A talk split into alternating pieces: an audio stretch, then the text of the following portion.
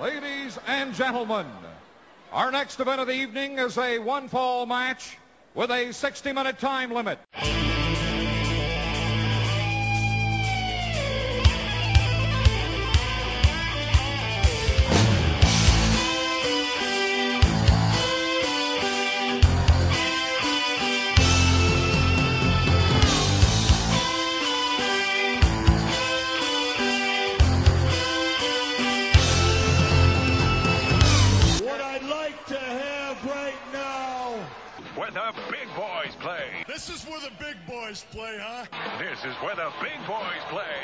This podcast is a member of the Place to Be Nation family. Visit us at placetobenation.com, your pop culture home. Well, hello everyone, and you're listening to Where the Big Boys Play, and I'm here with Chad as ever. How you doing, Chad? Doing good this morning, Parv. How are you? I'm good. Enjoying the World Cup. That's all I'm. Yeah.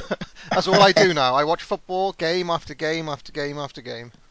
Yeah, your uh, poor, poor uh, countryman couldn't pull it off yesterday. What do you mean I couldn't pull it off? Oh yeah. Wow.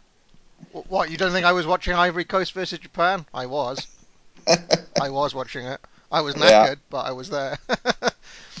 um, so uh, we're not here to talk about football. Sadly, we are here to talk about wrestling. Um, before we get on to uh, Super Brawl and Meltzer and whatnot, any uh, any announcements or anything? Uh, no, pretty uh, relatively quiet on the home front. While you're watching football, I'm getting together a baby room, uh, which I can tell you, Parv, is one of the most frustrating tasks uh, I've ever taken on. Uh, yesterday, I made the crib, had to put together the crib, Yeah. had to put together another little cubby desk thing. Uh, so, so there's been a lot of home projects in my household. What's it? It doesn't sound that hard. Get a crib. Go to IKEA. Oh, this this this thing was in about thirty different parts. Uh, the directions were straight shite, as you would say, and uh, it was a pretty frustrating experience. Me and my dad, uh, my dad came over to help me, and we were in the small baby room and had the door closed and couldn't figure out how some of the pieces went together. So. Uh, we almost had our own steel cage match because we ended up yelling and getting pissed at each other. So it's uh, quite humorous how that happens. Well, I don't know if I ever told you, but the thing that my brother or my dad have never let me live down is uh, I've got this giant uh, cupboard here in this room, and um, I tried to put it up and I just couldn't. So I um I ordered, I just got the guy from IKEA to come and put it up. I paid him seventy quid. Uh, a Yeah. sad part. Yeah, no, they still they still talk. They, s- that was four years ago, and I, I still hear about that. um, but you know, everybody's got a price. So um, all right, shall we get on to the Meltzers then? There's quite there's quite a lot of uh, Meltzer this week. All right, let's hit it. It's time for the Wrestling Observer Extra Wrestling Observer Extra. with Dave Meltzer. So April the eighth, and um, the big news is that uh, Sid has given his notice this past week to WCW, uh, and he wants to leave the company effective May the thirty first, nineteen ninety one. Meltzer says it was no secret that Sid is due to start with Titan Sports on September the 2nd. Although WCW have been trying to keep Vicious, there has been problems in the negotiations between him and Evil Jim Herd. Uh, Sid is on five grand a week uh, contract, not bad for 1991, and uh, he asked for a substantial raise plus two months off this summer. Some reports suggest that Sid wants eight grand a week, uh, which would make him the third highest paid wrestler in the company behind. Do you want to guess, Chad? Behind? Uh, I would guess Sting and Flair. Actually, behind Ric Flair and Lex Luger. Okay. Uh, Meltzer then debates whether this is a big loss for WCW or not. We can come back to that question in a moment, Chad. I do want to discuss it with you. Um, let's. um, Meltzer mentions that uh, a Flair versus Pillman match uh, happened, which saw both men chop each other's chests to hamburger meat.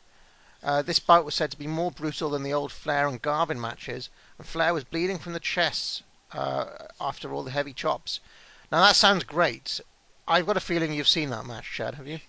Yes, uh, great match. Uh, certainly will be on our 1991 television stuff we watch. Um, probably, um, you know, we watched the 1990 TV match between Flair and Pillman and liked it a good bit. I like this one better. Uh, so I think this is probably the best TV match in WCW in 1991 if I had to guess right now. Yeah, and uh, d- d- more brutal than Flair versus Garvin. That sounds. Well, yeah, I, I, I didn't really. It, it was a very like chop heavy match, but you know, with the way the Flair Garvin matches that one from Techwood Studios, I mean, that's just posed as kind of a straight brawl. yeah. Uh, this one mixed in more athleticism and kind of told more of that narrative, I think, than just a straight these two guys wailing on each other. Right. Okay. Um, well, I look forward to uh, watching that uh, match. Um, Owen Hart is already gone from WCW because um, they wanted him to cancel his April tour of Japan, and he didn't, so he was uh, effectively fired. Um, Butch Reed isn't leaving, uh, but is mainly going to work part time. Um, new characters being planned for WCW include uh, Deadeye Dick, um, the Wizard, played by Kevin Sullivan, and Oz, played by Kevin Nash. Um, however, Wizard and Oz are dependent on TBS getting the rights to the movie. Jesus Christ. Do you think it was worth it? Can you imagine the contract uh, wranglings to try to get the rights for the Wizard of Oz? Uh, well, they do uh, actually show still sometimes the Wizard of Oz is like a special on TNT and stuff. Uh, so I guess I guess they're still hanging on to that. Well, more on that shower of shit later on, I think. uh, Tom Zenk is out of action with a torn bicep, um, but it's not serious and he comes back later. Butch Reed is only working selected house shows uh, and no TV, so it's almost like Ron Simmons doesn't have a program. Um, people in the company are raving about this Flair versus Pillman match that airs April 13th. Some people are calling it a four and a half star match, and um, some people have said that it would be a five star except for a chief finish. Is the match that good, Chad? Uh, I I have it four star plus, so I mean it's Right. it's up there. Yeah. Billy Jack Haynes is set to start as Black Blood, starting at the Meadowlands next week. So that's uh, April the 8th. Do you have any um, torch this week, Chad? Uh, no, I I didn't. Uh, just we're kind of a little pressed on time, uh, so I didn't bother looking at the torches. And one thing we found lately, it seems like the torches in 1990, I thought they mixed in some good editorials and stuff, but uh, the torches we've read so far in 1991, there's been more just kind of wild rumors or just reiterating what Meltzer said. So that's uh, a little disappointing. They haven't really been adding a lot of value, have they? No. so I don't know if uh, Keller was. I don't know if he's still in college at this point or not. Um, but uh, yeah, he, he he didn't seem to be kind of putting it all into it. I would say that. Well, April the 15th, an evil Jim Herd has stated that he is 99% certain that Sid Vicious is now staying with WCW and won't be taking the summer off. I'll just repeat that again. Evil Jim Herd has stated that he is 99% certain. yeah. Um, his contract is said to be three hundred and fifty thousand pounds uh, dollars a year, um, plus bonuses for pay-per-view events, on a three-year deal. And Dave says nobody that I would call a good source has given me any terms. You can say that again. Yeah. Um, the Black Blood character has been dropped, so Billy Jack Haynes uh, isn't coming in. Uh, WCW are going to do more tapings outside of Georgia to mitigate against burnout and lethargic crowds. Now, apparently, uh, crowds in Georgia have seen too many shows and they've become lethargic. So uh, they're probably going to do more dates in the Carolinas uh, for their TV tapings. Um, there's some talk of Cactus Jack coming back in the summer. Uh, April uh, 22nd, and the big story, of course, is that Sid, Sid Vicious, is after all bolting um, for the WWF. The contract mentioned last week was drawn up, and uh, Vicious then gave his notice um, after like so they gave him the contract and then he gave his notice in, um, effective May the nineteenth, um, right after the pay per view that we're going to watch tonight. So I guess this is oh, and I, I will say here, um, WCW uh, has reacted by trademarking the name Sid Vicious to stop WF from using it. Well, that worked. That worked out well, didn't it? Justice was served in uh, that situation. Is that is was that a is did they call him Sid Justice to get around the? Yeah, that's what I, I. Well, yeah, they do, and I wonder if uh, them saying justice was served was kind of secretly a little bit of a little dig at WCW trademarking that name, and them kind of saying, well, you know, it doesn't matter what he's called, really. We can still. Yeah, I, I, that's something just occurred to me. That's a little in joke there. Yeah. Um. Anyway, Feels like uh, feels like Virgil being named Virgil type of moment a little bit. well, M- Meltzer uh, at this point um, goes over the extent to which this may n- or may not hurt WCW, and he, he's gone. He writes at length about this in several of the issues here. What do you think? Sid a great loss? Um, well, Sid to me always feels more like a WWF guy than a WCW guy, and we'll see him flip back and forth uh, quite regularly over the next seven or eight years. And I, I just, I mean, he had the big match at Halloween Havoc versus Sting, and I don't think he did great in that role. He did fine. Um, in the War Games match, he of course was kind of the guy that essentially won the match for the Horsemen when he power bombed Pillman. Yeah. So I I could see Sid later on being a, a a dominant guy, but in all retrospect, I mean they get they get Vader in uh, regularly fairly soon, and as part of a monster type heel person that you think about. Uh, I I think we both can certainly agree that Vader's miles ahead of Sid, and I don't really know where Sid's place would have been if Vader still would have came in and Vader still would have gotten that shot versus Sting. Uh, I mean, I th- I just think like if Sid was still around in 1992 and they did decide to give him a a heel champion run, I can't see that being fairly successful given what we know about Sid uh, later on in his career. It feels like to me this would have been a greater loss at the time it happened in 1991 than it is now in retrospect, knowing what we know now about Sid as a performer and kind of him flaking out and everything else. E- even back then, though, Meltzer is saying that um, Sid Sid is not drawn when he's being put in main event Right, positions. right. Um, he in fact he's only draw- had one decent uh, gate, which was Halloween Havoc. Right. So Which, well, I mean, that seems a tad unfair though, because I mean, when else has he been put in a you know a top level position besides that Halloween I, Havoc? I think Meltzer's talking about house shows and things where Okay. Sid has been in the main event. But um, I mean, Sid to me has always struck me as a guy who gets over with a live crowd, um, who doesn't necessarily translate into into fig- into numbers. Yeah, Um, like whenever we've seen him, he, he's also a guy weirdly who's always like a heel cheered by cheered by uh, you know, like he's a heel in '92 and he's cheered. He's a heel in '96 and he's cheered. We saw him as a heel when he was tagging with Dan Spivey and he was cheered. But then when they do make him a baby face, he can't sustain it for some reason. right. He's, right. a, he's a weird guy like that, Sid.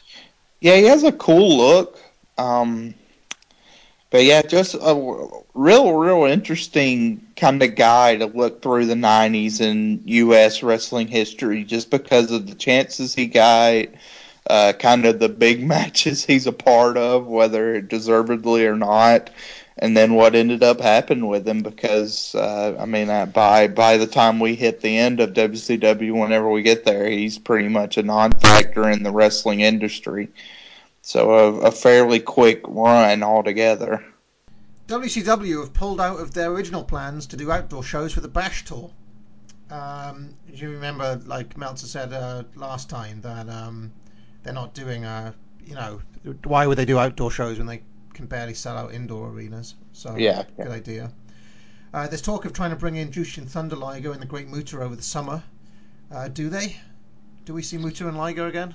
Uh, I mean, we see Liger at the very tail end of the the uh, year, um, and I think is Muta at the Starcade show. I can't even remember now.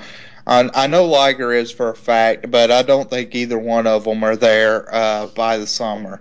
When's that Liger Pillman match? Uh, that, well, they have one at the very tail end of the year, and then their pay per view match is Super Brawl two in uh, February. Lance Russell is being taken off as a host of WCW Pro, and he will re- be replaced by Bob Caudle, uh, which is very surprising to me that Bob Caudle is still around in '91. Yeah, I don't recall uh, much of him from that time frame. Uh, Meltzer goes on and on about this Flair versus Pillman match even more now. Um, but then this is a launch for him to go into a spiel about WCW not having any real direction for Pillman, despite him re- being really hot. And he says that around this time he did about 19 jobs for Barry Windham on the road. Um, uh, do you think they're squandering Pillman here?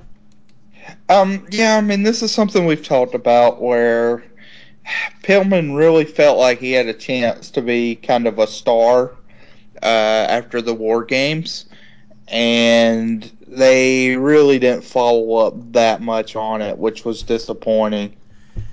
Yeah, no, I, I agree because uh, he really seems like a star in the making making uh, to me at this point um, as a babyface here. Um, April the 29th, and uh, very very very little news this week um, on the, the WCW front. Um, the only news is that Lance Russell is staying as an announcer for WCW Pro after all, and that's all that Meltzer's got for us really. wow. Um, yeah, I mean, th- there's results and things, but nothing much of note, you know. Uh, Yeah. May the 6th. Um, and this is one of those kind of special observers, you know, when he focuses on a kind kind of issue, it's in a slightly different print and things. Um, and I, I think those ones are, are because they've been reprinted on the on the on the website at some point. You know, when they had this the different type of print.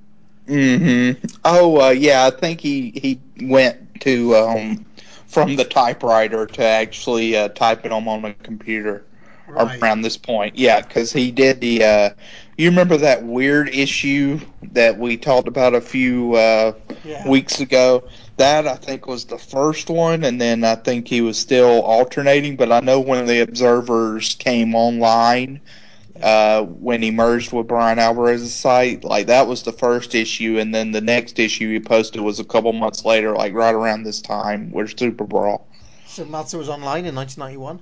Well, not online. Uh, he he actually didn't bring the uh, Observer online to where you could read it online until 2008 Right. Okay. when he merged with Alvarez. I don't actually know when his website started up. It wasn't 1991. I'm positive, but uh, but yeah, he didn't post the Observers on his website where you could read them. It would have been like him and Tim Berners Lee on the internet in 1991. uh, anyway, um, anyway, this had this the different typeface, and I have to say I prefer the typewriter. Something really cool about reading those observers on the typewriter. Um, anyway, th- this is a uh, kind of a long article about the uh, buildings war between the WF and the WCW. This is an aspect of the war that nobody really thinks about. I think it's a very interesting read. I'm not going to go into it here, um, but basically it's about who has exclusive access to which buildings. Um, Meadowlands, I know, is one that they were fighting over at this time. Um, so yeah, I, I, not a lot to discuss, but you know, really cool sort of uh, thing from Meltzer to read there. Um, other news: uh, Steve uh, Austin is coming in uh, soon. How exciting! Um, as is um, PN News, the Rap Master. now, uh, Dave, uh, Dave has a typo here, and he calls him TN News with a T. and uh, he's debuted and is said to be very over with live crowds doing a three-minute rap routine. Hmm. And let me think. A rapping wrestler. That gimmick can never work, could it? well, we'll see uh, when PN comes in. Me and uh, Pete from Titans have already discussed how uh, how well you're going to take rewatching the PN news stuff, uh, given given your uh, acumen with hip hop culture and how uh, adverse you think you are uh, knowledgeable with that. So uh, we can't wait to hear you judge PN News's raps coming up. But um, have, have there been any other wrestlers in uh, wrestling history to take up the rap gimmick? I wonder. no, let's not talk about the modern product. Um, now uh, he also talks about a four-star Pillman versus Barry Windham match. Um, uh, he says it, it's basically had the best atmosphere that he's seen for a long time for WCW match. Uh, have you seen that one, Pillman versus Windham? Yeah, so that's on a uh, WCW Pro show, um, April sixth, I think, and uh, that that is a great match as well. Um, probably just slightly below Flair versus Pillman for me, but but again, when we get to the '91 TV stuff, that'll certainly be watched. Pillman seems like he's on for MVP at this rate. Yeah, Pillman's first half of the year is really special, and then you can tell they just sort of didn't have much for him to do. Uh, by the time we get to Halloween Havoc, he's facing, he's winning the light heavyweight belt, which is feels like a pretty big step down again Yeah. for him. So, uh, pretty disappointing what happens overall in the summer in WCW. May the 18th, and the biggest question for the upcoming pay per view is whether Sid is going to show up, and if he does show up, is he going to do the job, or is he even going to do a stretcher job for El Gigante? Um, Dave said he's not he's not sure that anybody will care whether Sid turns up or not because on the TV they've really switched the program to be El Gigante versus One Man Gang, and on commentary they're prepping for the scenario that Sid doesn't turn up by mentioning over and over again that he might not turn up. Um, so uh, yeah, sounds uh, reasonable. I mean, what would you do if you were booking Sid at this point? Prepare for a no-show. Yeah, I mean, I think you had to prepare for a no-show just based on what we know uh, and what we knew at the time. So uh, I don't know if one-man gang was necessarily the best strategy moving forward for Gigante, but I mean, I think they had to do something. I've got a very good strategy for El Gigante moving forward. It involves him retiring from wrestling. uh, Ricky Morton has started a heel turn by walking out on Dustin Rhodes in a match. Uh, now, this was a uh, Morton and Rhodes versus Terry Taylor and Arn Anderson. And apparently, Barry Windham comes down and then leads Morton back out again. Um, so, have you seen that Morton heel turn? Um, I've I've seen parts of it where he makes his little heel turn. It's it's pretty good, and it's real interesting to see Ricky Morton, this kind of career baby face, work the heel role, uh, and do it very convincingly in my mind. Um, the York Foundation going forward, I think, as bleak as the summer and fall felt for WCW, I think the York Foundation is one of the bright spots with what they did there. Uh, one thing I'm not clear on at the moment are the Horsemen actually together? Yeah, so the Horsemen around this time were very disorganized. Um, they weren't necessarily as a unit. Uh, you still had Anderson and Windham kind of associated with each other, but Sid was pretty much disconnected from them, and then Flair doing his Fujinami thing and working Pillman and all these other people was kind of disconnected as well. So it was a little bit of a mangled mess. But they are technically together. I would say technically they're together, but not really what you see on screen. They're not doing like tandem interviews and stuff like that. Right, okay. Um, Big Van Vader almost quit this past week after a contract impasse with Evil Jim Herd. Contracts seem to be Jim Herd's speciality, don't they? but uh, apparently it's been straightened out and he'll be working with Stan Hansen on the road by the weekend. So, uh, the third Freebird will be Brad Armstrong, ending weeks of speculation. Um, and I, I, don't even know the list of guys that Meltzer speculated, but none of them are very big names, to be honest. Um, and uh, the Sting, Luger, and Steiner's hype video, and I believe it's the hype video that we'll see on this show, Chad, was the work of a new employee hired to do videos. Meltzer really likes it. Um, now, we're going to see this video in a bit, but um, and I noticed on PWO a lot of people like this video. Do you like this video, Chad? I actually do. Um, I, I really think it's a cool interspersing of uh, dramatic sort of dramatic music. I mean, like looking back at it now, it is some cheesy uh, early '90s music, but the way they build it is like a dream match, sports build type match, I thought was very effective.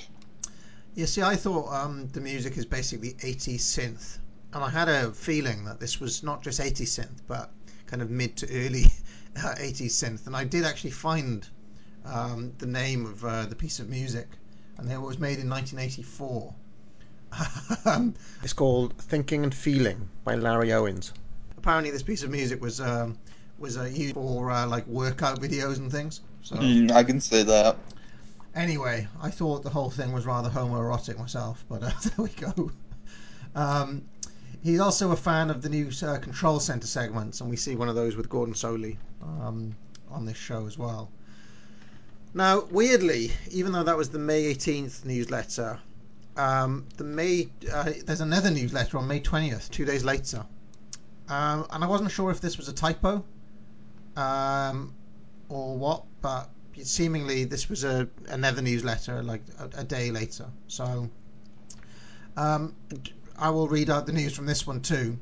There's going to be a new interview segment called the Bull Drop Inn with Dustin Rhodes and Jason Hervey that is set to replace the Danger Zone. Um, the Bull Drop Inn. Have you seen any of this?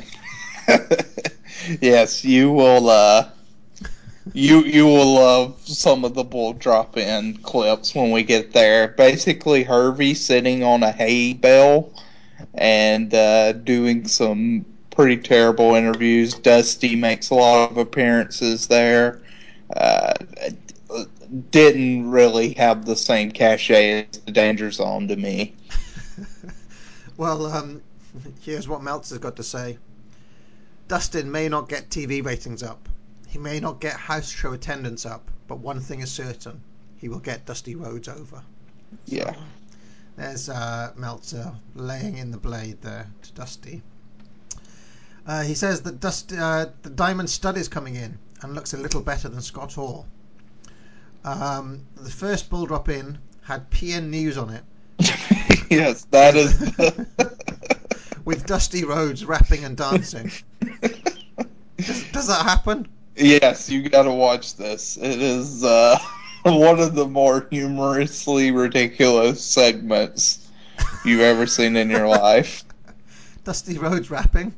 Yeah, you can really tell just reading this out how much in the can WCW was really going. Um, I mean, they feel like they've been barely hanging on and had a couple of great shows with War Games uh, at Wrestle War and then the Starcade New Japan Super Show was was a good show too. But now the crappy booking is starting to creep in, and this show that we're talking about today, Super Brawl, really feels like where the changeover occurs from the uh, wrestling was starting to get outweighed by just the crap. Well, speaking of that, I, ca- I can't really believe this next bit I'm about to read out. During a Barry Windham match, there was a guy in a rat costume watching at ringside. And then during Barry Windham's next match, the rat came out again, but this time took his mask off, revealing himself to be none other than Brian Pillman. Um, Brian Pillman in a rat costume? This? Yeah, I, I haven't seen that. I don't think I want to see that. I mean, Pillman's very close to becoming the yellow dog, so maybe he had a thing for animals. Yeah. Uh, Johnny B. Badd has debuted doing a gay act. Meltzer described Marc Mero as a muscular jobber, which seems a bit harsh, but I guess Mero had been uh, working some uh, local shows or something before this time. I'm guessing. Uh, in fact, have you ever seen any Marc Mero before '91? I have not. That's what I was about to say. I've never seen Mero uh, in anything before he starts at WCW right here. It's weird. He kind of comes as like a ready-made package. Yeah. I wonder yeah. where I wonder where he came from. Uh, I'd, I'd have to look that up. And yeah, anybody know where, where where was Marc Mero before WCW here? Because clearly he's got some ring experience before. Like you don't just come in straight away with a gimmick like that, do you? Um. Yeah. I mean, I, I think he had a decent amount of polish coming in, but uh, okay. So in night, I'm looking at Wikipedia. In 1990, he uh, was trained under the Malenkos, And then 1991, he debuted at the Floridian Sun Coast Professional Wrestling Promotion. So he he really this was pretty good. He was a bona fide rookie when he came Wow. into WCW. So he was tru- like he was truly green. yeah, had Alright. only a few months experience from what I can read here. Well, he's a bad man. Stunning uh, Steve Austin debuted, and um, and uh, contrary to previous reports, the Black Blood debuted, billed from France. So uh, Billy Jack Haynes did join after all, and even though Billy Jack Haynes was billed from France, he spoke perfect English without an accent. So, so there we go. That's it for the Meltzers this week. So um, there we go.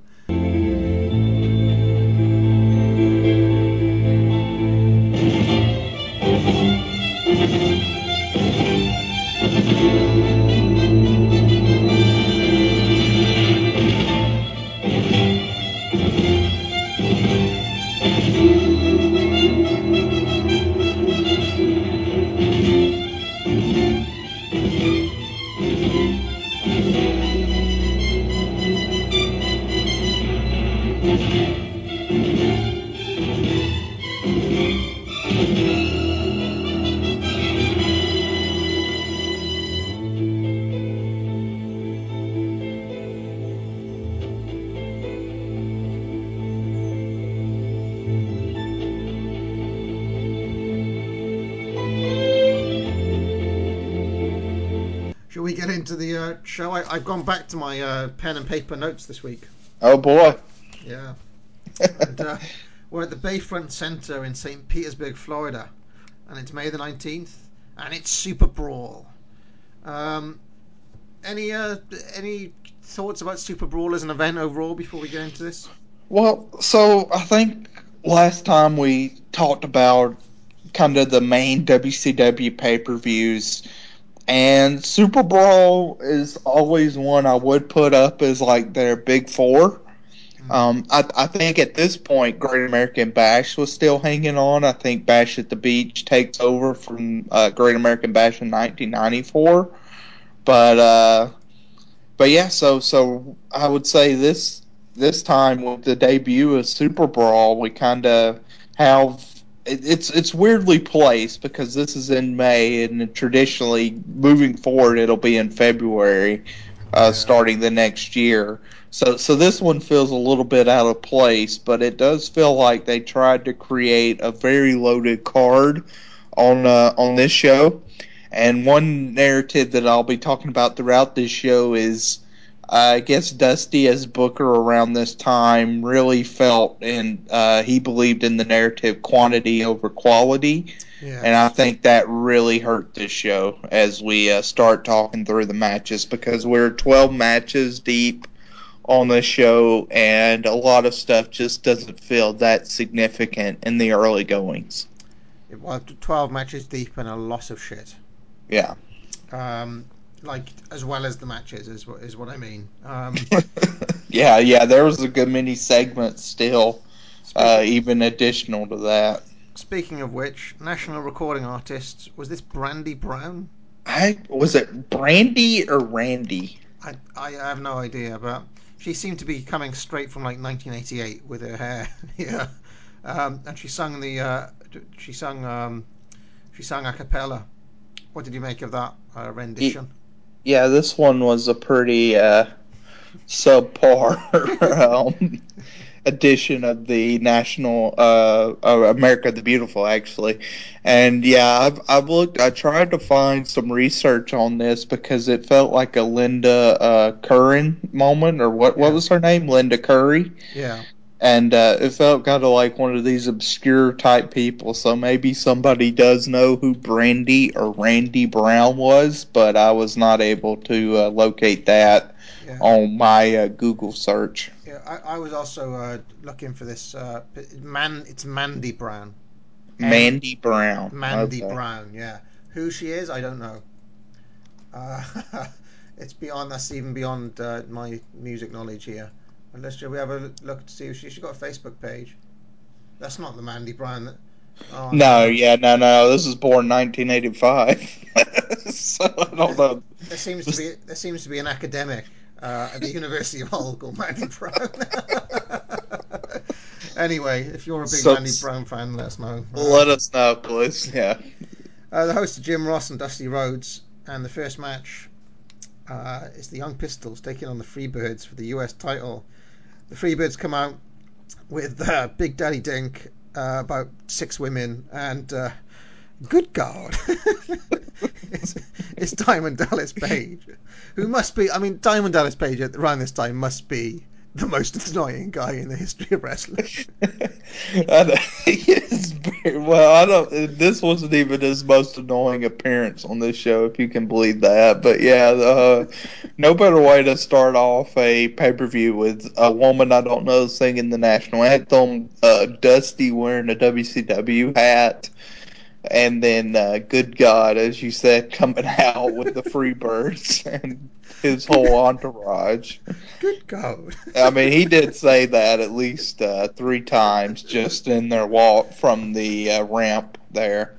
So he, he's certainly trying to put it over. He's trying his hardest to make "Good God" a uh, household saying, but I, I will say that um, DDP got a lot of like for somebody who was completely kind of new in the business. He got a lot of um, a lot of extras here. He got like a house mic that he got to wear. He got an entourage of many different ways. So it's it's not like they were leaving him to hang and dry here. They had he had quite a lot of extra stuff. Do you know what I mean? yeah, they uh, they seem to be uh, as we get with his later appearance in the show. They seem to be trying to present him as one of the top managers in the promotion around this point. So. He, he kind of like to, it, what they're doing with him kind of reminds me of like an early 80s Roddy Piper or something. You know how Piper was kind of like um, uh, I'm thinking like Piper when he had uh, the talk show not in WCW even in even earlier like uh, when he was in um, Georgia and things like that Roddy Piper um, was kind of used as an on-air personality rather than rather than a wrestler a lot of the time Right, right. and I think they're trying to do this with DDP. Obviously, but obviously DDP is not Roddy Piper. Um, anyway, uh, what did you make of uh, the, you know the Freebirds still hanging around here? Uh, what do you make of them uh, in this match? Yeah, so we get the Freebird versus the Young Pistols for the United States tag titles, which again is such a secondary title. Around this point, you have that, and you have the six man title, so there's way too many belts being thrown around. Um, pr- pretty, pretty standard match, I would say, where the hot start for the Young Pistols, Big Daddy Dink gets ducked on the outside, which I enjoyed. He takes a big bump. Uh, Brad Armstrong then comes out to uh, to help out the face teams with him being Armstrong's brother on the Young Pistols. And uh, and then both of him and Dink get ejected. The Birds do their flip out uh, there, and we get a good double shoulder block from the Young Pistols that got a near fall. But the uh, Freebirds are able to take over when Tracy gets dropped neck first on the guardrail.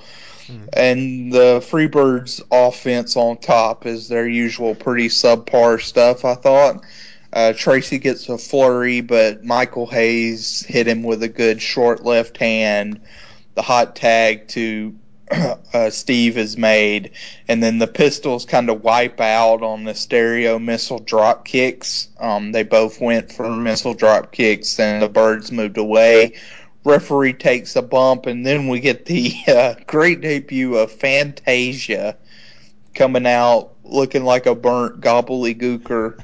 Uh, he comes in and gives both young pistols a DDT from the second turnbuckle, and the uh, Freebirds get the pin. Now, how? Uh, I mean, Ross on commentary trying to organically call Fantasia Fantasia is one of the more humorous moments of the show because because he uh, he you can tell he realizes that he can't exactly say like oh this is Fantasia because it's a debut so what he tries to make it is like a magical moment kind of thing so he's like oh this was a this was an act of fantasia and it just absolutely dies um, so so quite a, quite big developments in this opener I, I didn't think the match was very much. It's not very long either. Uh, I think it goes about seven minutes.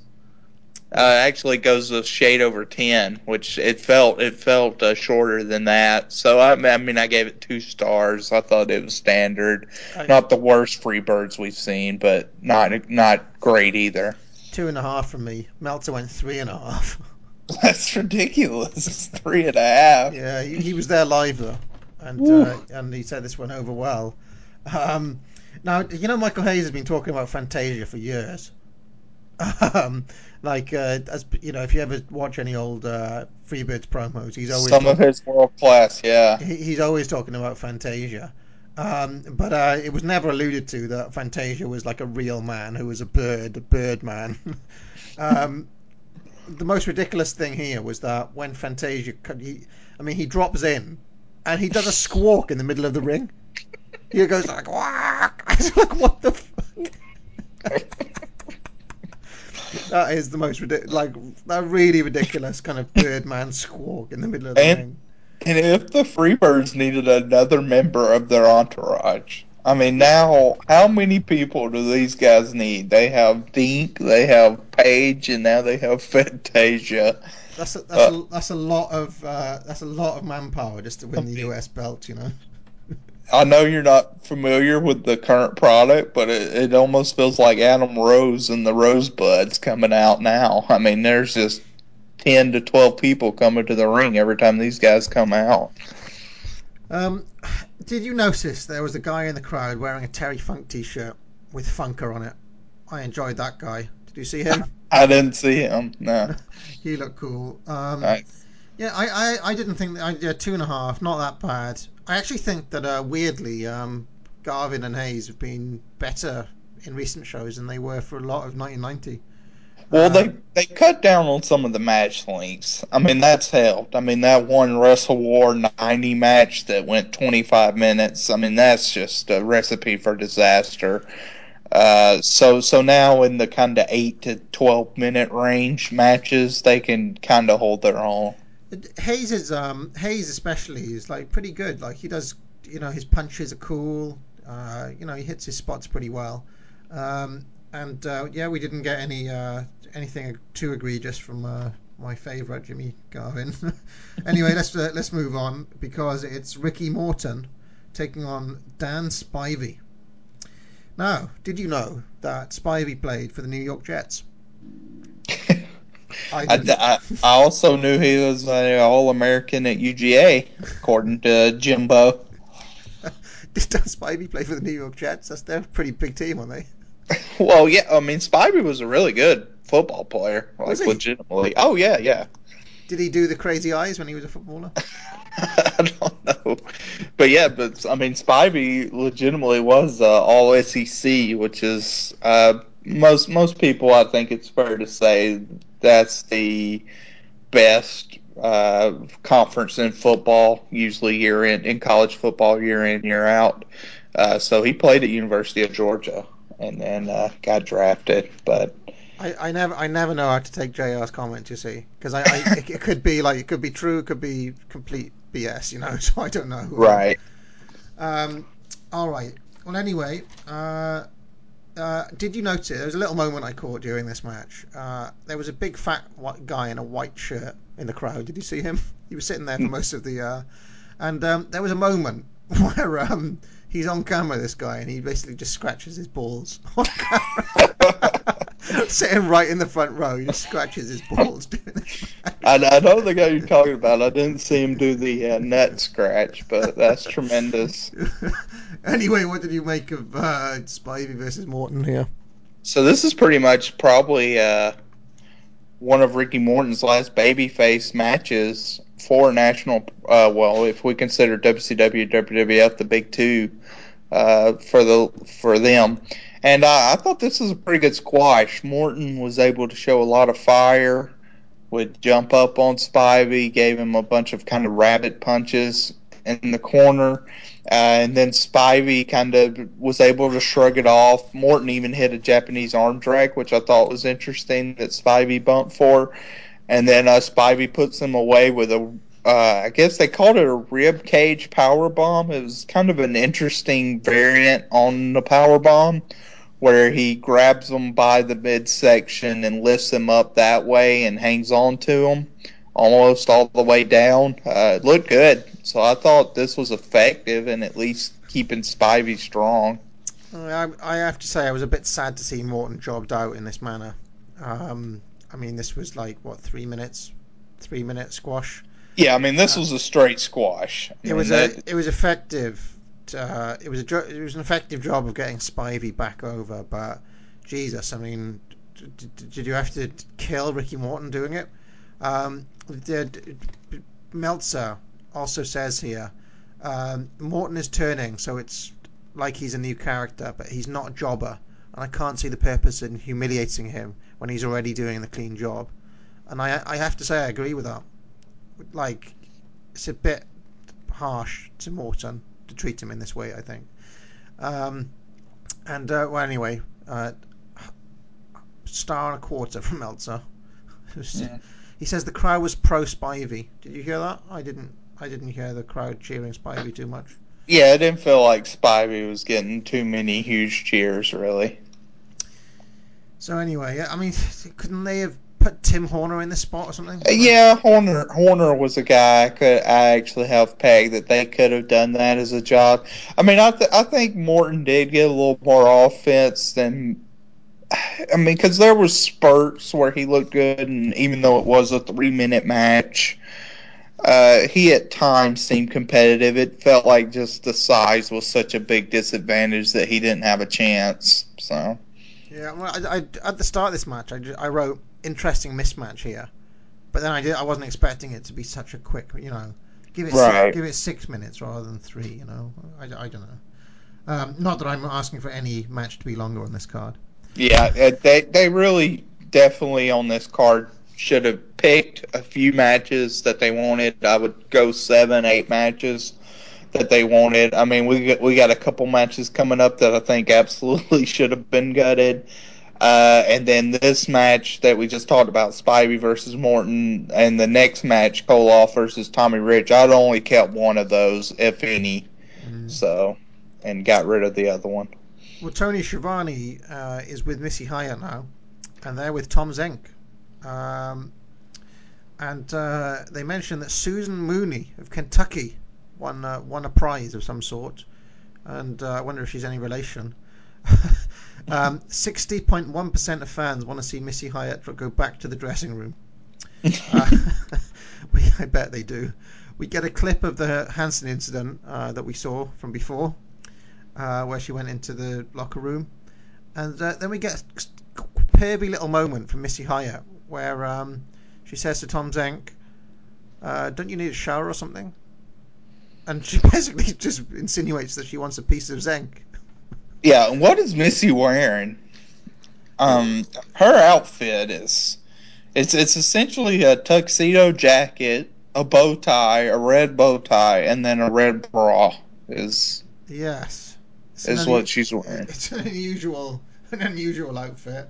Um, but uh, yeah, was there anything happening with Zenk and Missy? I'm, I'm sure those two probably got it on in real life. Yeah, I, don't- I don't know, but uh, I mean, I guess she was still with Hervey at this time. But she makes it she makes it clear that she fancies Tom Zenk here. Well, Tom Zenk was still being presented at this time as the sexiest guy in WCW. He won that sexiest man contest, so He, he I, I, he I can see that. like Rick Martel, doesn't he?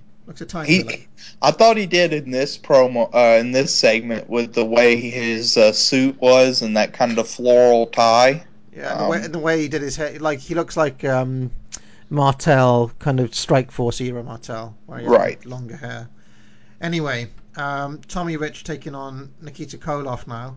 Uh, Nikita is stacked again. He's got rid of the flat top hair and he's, you know, big and built up, unlike that Joker wrestler that we saw in 1989. Uh, who is my least favorite wrestler ever. Um, and uh, well, this was another squash, wasn't it?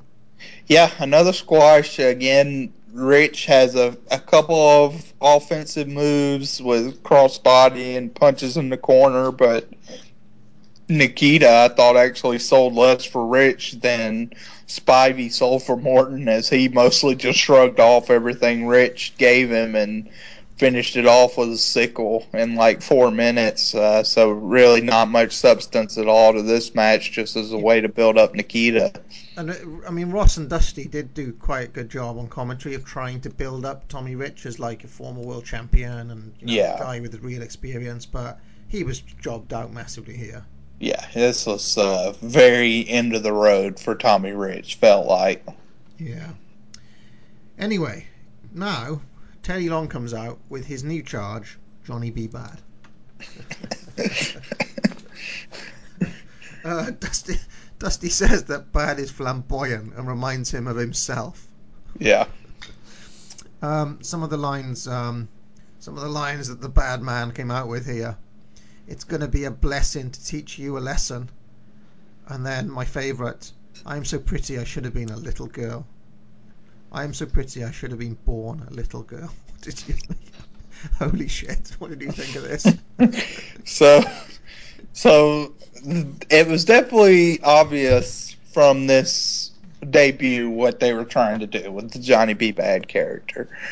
Um, I mean, in 1991, I, I guess we can talk about this, and as we watch Johnny go forward, it's a little interesting because I, I, even like you know a lot of people credit WWF with the Gold Dust stuff in '95 and '96 uh, just them kind of not necessarily saying Gold Dust is overtly gay, but certainly insinuating it. Um, but but they definitely had a, more of a, I would say the Gold Dust stuff definitely had more of a vibe of oh he's weird because he is this way. Yeah. Um, at least with what we saw here with Badd, even though the line with the little girl was definitely a an eye rolling moment.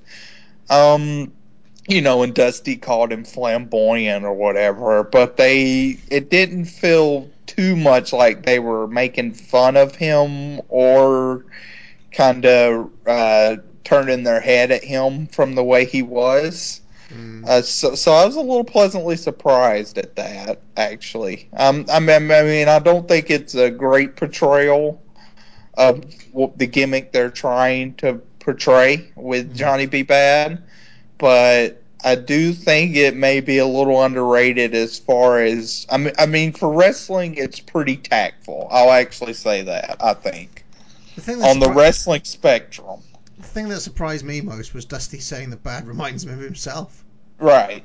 Uh, it, it does seem like Dusty was a pretty good fan of him. Now, whether he, uh, well, I, you know, hopefully he knew because he's booking this. But uh, I, I, I, have to- I always thought, I always think Dusty comes across as being ragingly gay in most of his matches. With, with all of his, he does. I mean, he's a very camp. he's jiving around. He's Yeah, a very camp individual with a limp wrist and the, and the kind of. He does like he he doesn't just jive around. He does like all of his movements are quite you know flamboyant, shall we say? Oh well. Uh, let's move on. Uh, with more Johnny. I'm looking forward to seeing more Johnny B. Badd. I think he's quite underrated. yeah. I'm actually really looking forward to him in the ring, and then again with the character. I mean, I know the character gets tailed off uh, a decent amount. Uh, within like a year, and especially when he, I mean, when he becomes a baby face, he's essentially just shooting confetti into the crowd. So there's nothing uh, very, I guess, progressive about it. But I'm interested to see how they portray him just for this year Yeah. moving forward. Okay. Um, well, I mean, the other thing we should say about him is that he is also a throwback to Little Richard, uh, which is kind of a bit Yeah. unusual. And Little Richard wasn't gay, so was he? No. So so yeah, yeah, I mean there's uh I, I mean he's I clearly think that they want to portray him as a gay man. Clearly think that. But I also think with the flamboyance and other kind of surrounding stuff with him, they're using that as kind of uh, an avenue to portray that Right. uh, with his whole personality. So next match is Dustin Rhodes taking on Terrence Taylor. Now, uh, what ha- what happened to the audio during this match? I'm, I'm pretty sure we kept on getting interruptions from like the control center or something.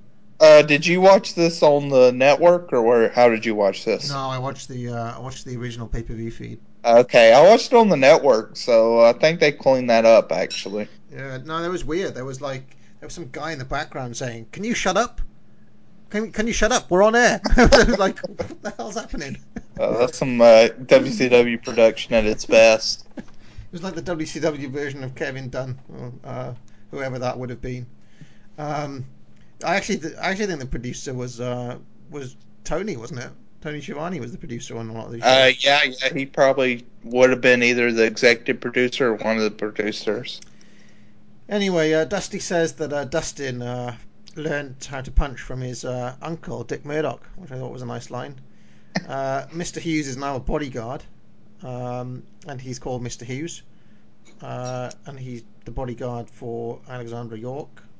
Taylor, of course, in the York Foundation. Uh, and uh, have we seen this is our first real proper good look at Dustin Rhodes. What did you make of him? Yeah, so we so we saw him at Wrestle War just uh, very quickly. So this is kind of his first long form match that we've seen, singles match, and I don't I don't know about the. I, I thought this match was fine.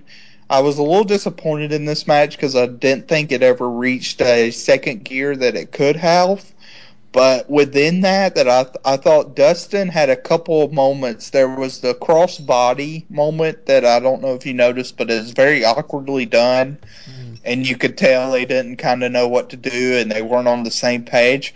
But I thought Dustin was very smart in that he didn't panic. He immediately kind of took Terrence down into a headlock and then moved it to an armbar and sort of regrouped uh, before he got back up. And I thought that was very astute for how young of a wrestler he was because uh, in a big stage like this, a singles match on a pay per view, a moment that looks that bad where you're clearly not on the same page with the other wrestler. That could make a match go from bad to worse, and you could really get off page with each other, and it could be a disjointed mess. So I thought that was actually a very veteran move of Dustin to slow the match down, regroup, gather their bearings, and then start kind of over. Um, the actual match, I mean, t- uh, Taylor took advantage when Dustin tumbled to the outside, which he always does a good bump to the outside.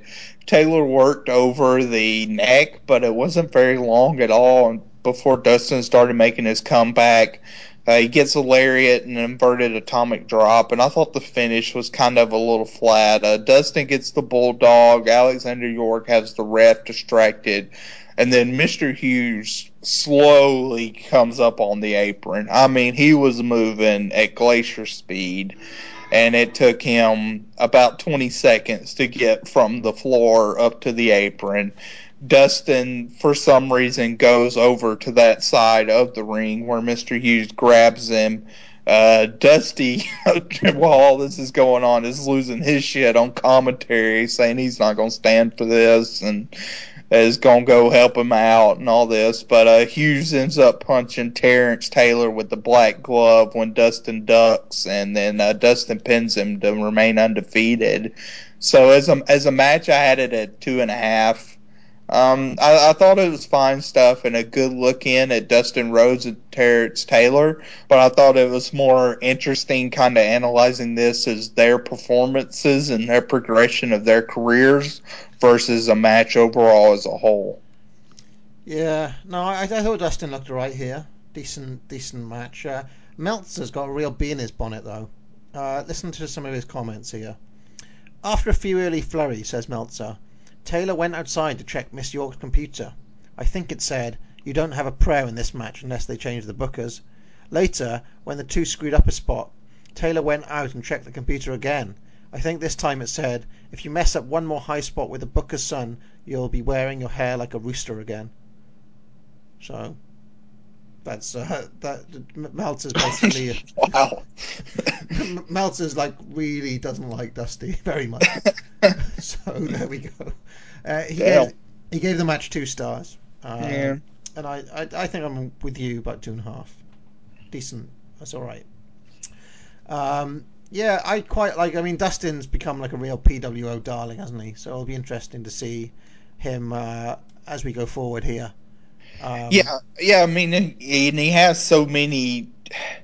I mean, it's it's incredible to think about. Like, I watched a Dustin match from a few weeks ago that was good, and then you have this match from 23 years ago that's perfectly fine. I mean, I mean, even as we get later on in the year, his match versus Halloween Havoc versus uh, Austin, I really like. Um, so that's that's such a wide gap in this day and age. 23 years between good matches. It's Does he uh, really feud- fun to watch. Does he end up feuding with Johnny B. Badd, or is that somebody else? I'm trying to think. Like, Uh, Johnny B. Badd feuds with someone for about three years. It's not who is it? Because he's got the TV title, isn't he? Is it? Oh, is it uh, Regal? Yeah, Yeah. now Badd and Regal go back and forth a lot. Yeah. Yeah, for about like literally. Okay, it's maybe it's Regal I'm thinking of. Okay. Um. Anyway, anyway, uh, Johnny B. Badd seems like a natural opponent for Dustin Rhodes around this time. I would say, eventually. Like, uh, do they have a match? No. Um, I mean, I'm sure they matched up, but I can't remember a big signature match right off the top of my head if they did. Like on a pay per view or something. Uh, next match is Black Bart, your favourite, Chad, taking Yeah. on uh, another favourite of yours, Big Josh, aka. Uh, no, you did do the big bio for Matt Bourne, didn't you? Big. Uh, Yeah, o- obituary? yeah, yeah, uh, yeah. When he passed away, I did an article for uh, Place to Be Nation. That's probably one of my favorite articles, actually, that I've written there. Um, uh, but as I've said before, Big Josh is absolutely my least favorite Bourne gimmick that he ever did, and this certainly didn't do anything to change that opinion. As he Uh, comes out to the ring with his two buddies, as Jr. says, uh, which are two live bears. Holy shit! Actual bears, actual real life bears in 1991. yeah, so he uh, walks out with two bears who stand on their hind legs the whole time down the ramp, and then their handler walks them right to the back. Uh, Incredible. At least, at least, at least nobody wrestled them. yeah, yeah, I was I was wondering that. I, I could have seen like Big Josh as a heel uh, wrestling a bear. I think that'd been interesting. Bear's the baby face. That's probably what they should have went for. Anyway, this match, Black Bart subbing for an injured Larry Zbyszko, and uh, this match I thought, I mean, it was just terrible. It was just uh, not good at all. Uh, Bart takes over with punches and rakes. Uh, Big Josh returns with punches. The match just had no substance. JR throws out his prettiest match narrative. Uh, and then uh, Big Josh takes care of the match by like dropping him on his ass. I don't even know what the what the finish was. Um, he does his log roll. It, it was just it was dreadful. This whole match. Yeah, um, I've written in my notes here that I'd like to see a longer brawl involving Big Josh, maybe against a different opponent here. But uh, I, I did th- I thought some of the slugfest stuff looked like it could be good in a in a in a different context. And, and no, you don't think so? Yeah, I, I didn't like this at all. I, I thought they were both just kind of wailing at each other. Didn't have any substance. I didn't think the punches looked particularly well. Uh, I, I didn't enjoy this at all. All right, well, um, Big, Uh, Big Josh does stick around for a bit, doesn't he? So we'll, Yeah, he's he's here at least for another year or so. Well, we'll get to see more of him. Um, Capetano introduces Paulie dangerously, uh, wearing a pink T-shirt and a cowboy hat. He's, he's claiming to be the only real cowboy in New York. Uh, and then wh- when his mic doesn't work, he blames Florida. he says that Florida is so crap it can't even have a proper, can't have a working mic. Then he introduces Stan Hansen, who has absolutely no time for Heyman's nonsense at all. Like none. he's try- he's having none of it. Uh, Hansen. He wants to fight uh, with somebody. He wants to fight Dustin Rhodes. Uh, but basically, Hansen has no real reason for being there. Um, and then what happened? Did Paulie then quit on air? Yeah, he just sort of walked away. He tried to talk on the microphone again. It wouldn't. It it seemed like it was working. I don't know if they were supposed to be cutting the mic off or what, but it didn't really come off well. I didn't think the what they were trying to convey with this. Hansen being there, not wrestling, and doing this skit and another skit later seems like the most wasteful uh, use of him that I can think of. Uh, I, I don't understand it at all. I did enjoy uh, what Hansen did, but um, yeah, like, why is why didn't he have a match? Yeah. Um, You've got 12 matches on the card. Even him versus Big Josh. I mean, I, maybe you wouldn't want to job either of them out at this point, but yeah, I, I didn't understand him just coming there to do this. Yeah, complete waste of time. Uh, maybe it's Vader who's conspicuous by his absence. Maybe he was That's having the- possible. The, contract problem or something. Um, anyway, there's a lot of smoke now. Uh, once upon a time, there used to be a wizard, but not the Wizard of Oz, but the Great Wizard. Oz. Now, Chad, what the fuck was this? this is one of the uh, if you if anybody has never seen the debut of Oz, uh, I'd recommend if you do have the WWE Network, stop whatever you're doing, uh, come back to this podcast and go watch that immediately. Even if you have, I would watch that again because I am blown away every time I watch this. One with how much money was spent. I, I mean, it's like how much care was spent on this, and it, it. I mean, of all the things with WCW production that's so shoddy, they really tried to produce something memorable here. Took all this care to do it, and at, I mean, at no point during this did somebody say, "I don't know if this is a good idea." I don't know if this will get over. At this, I I don't even know what to say.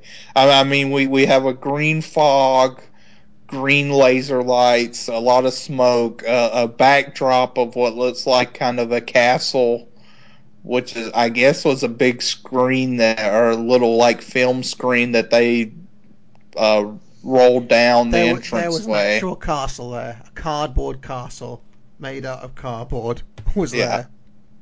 So this huge set piece that they put together, we get a wizard or a, a little. What is he? A wizard or is he's he? he's the wizard. He's the So wizard. we get the wizard coming out with his monkey.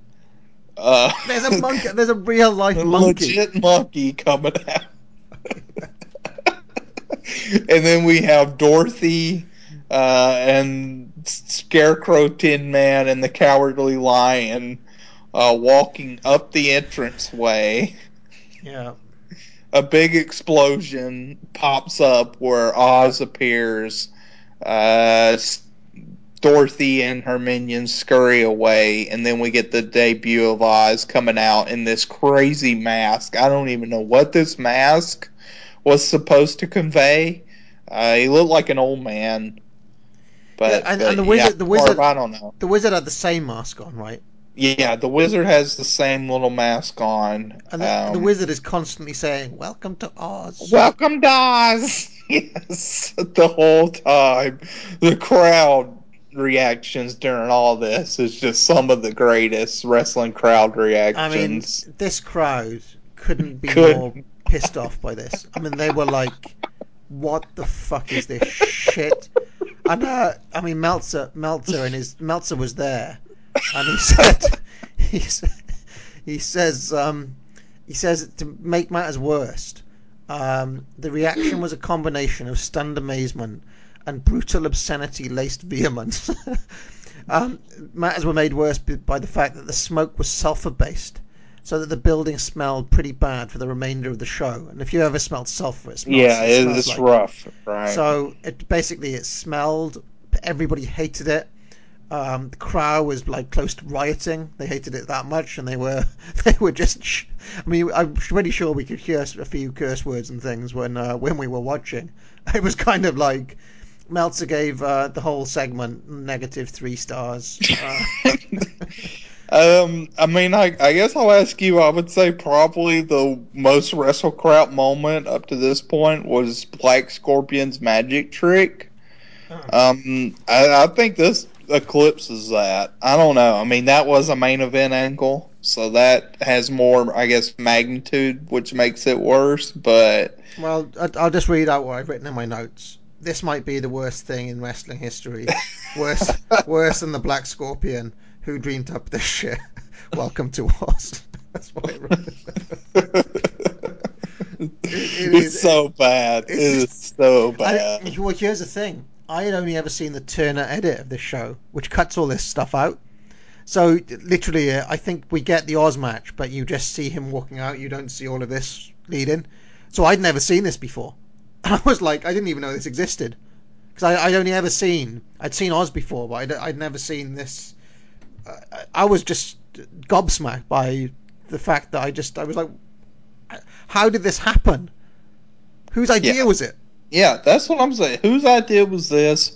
And during all this build up, like building the castle, hiring these actors to play these roles, Dorothy and the people, uh, renting the monkey for the show. I mean, did anybody not stop, look around, and say, "What the fuck are we doing?" I mean, I mean, how do you not Did, didn't Kevin? just I mean, realize? Kevin Nash is a smart guy. Didn't he say, "Hold on now, I do want to make it in this business"? Uh, this really is this what we're Well, going go with? I mean, I mean, he'd been a master blaster before. I, I think Nash at this point was just uh, Just looking for a payday and kind of a way to get in. Um, I mean, I'm sure he was rolling his eyes given this, but I, I, I want to say Kevin Sullivan was involved with the booking of this angle, but we'll see.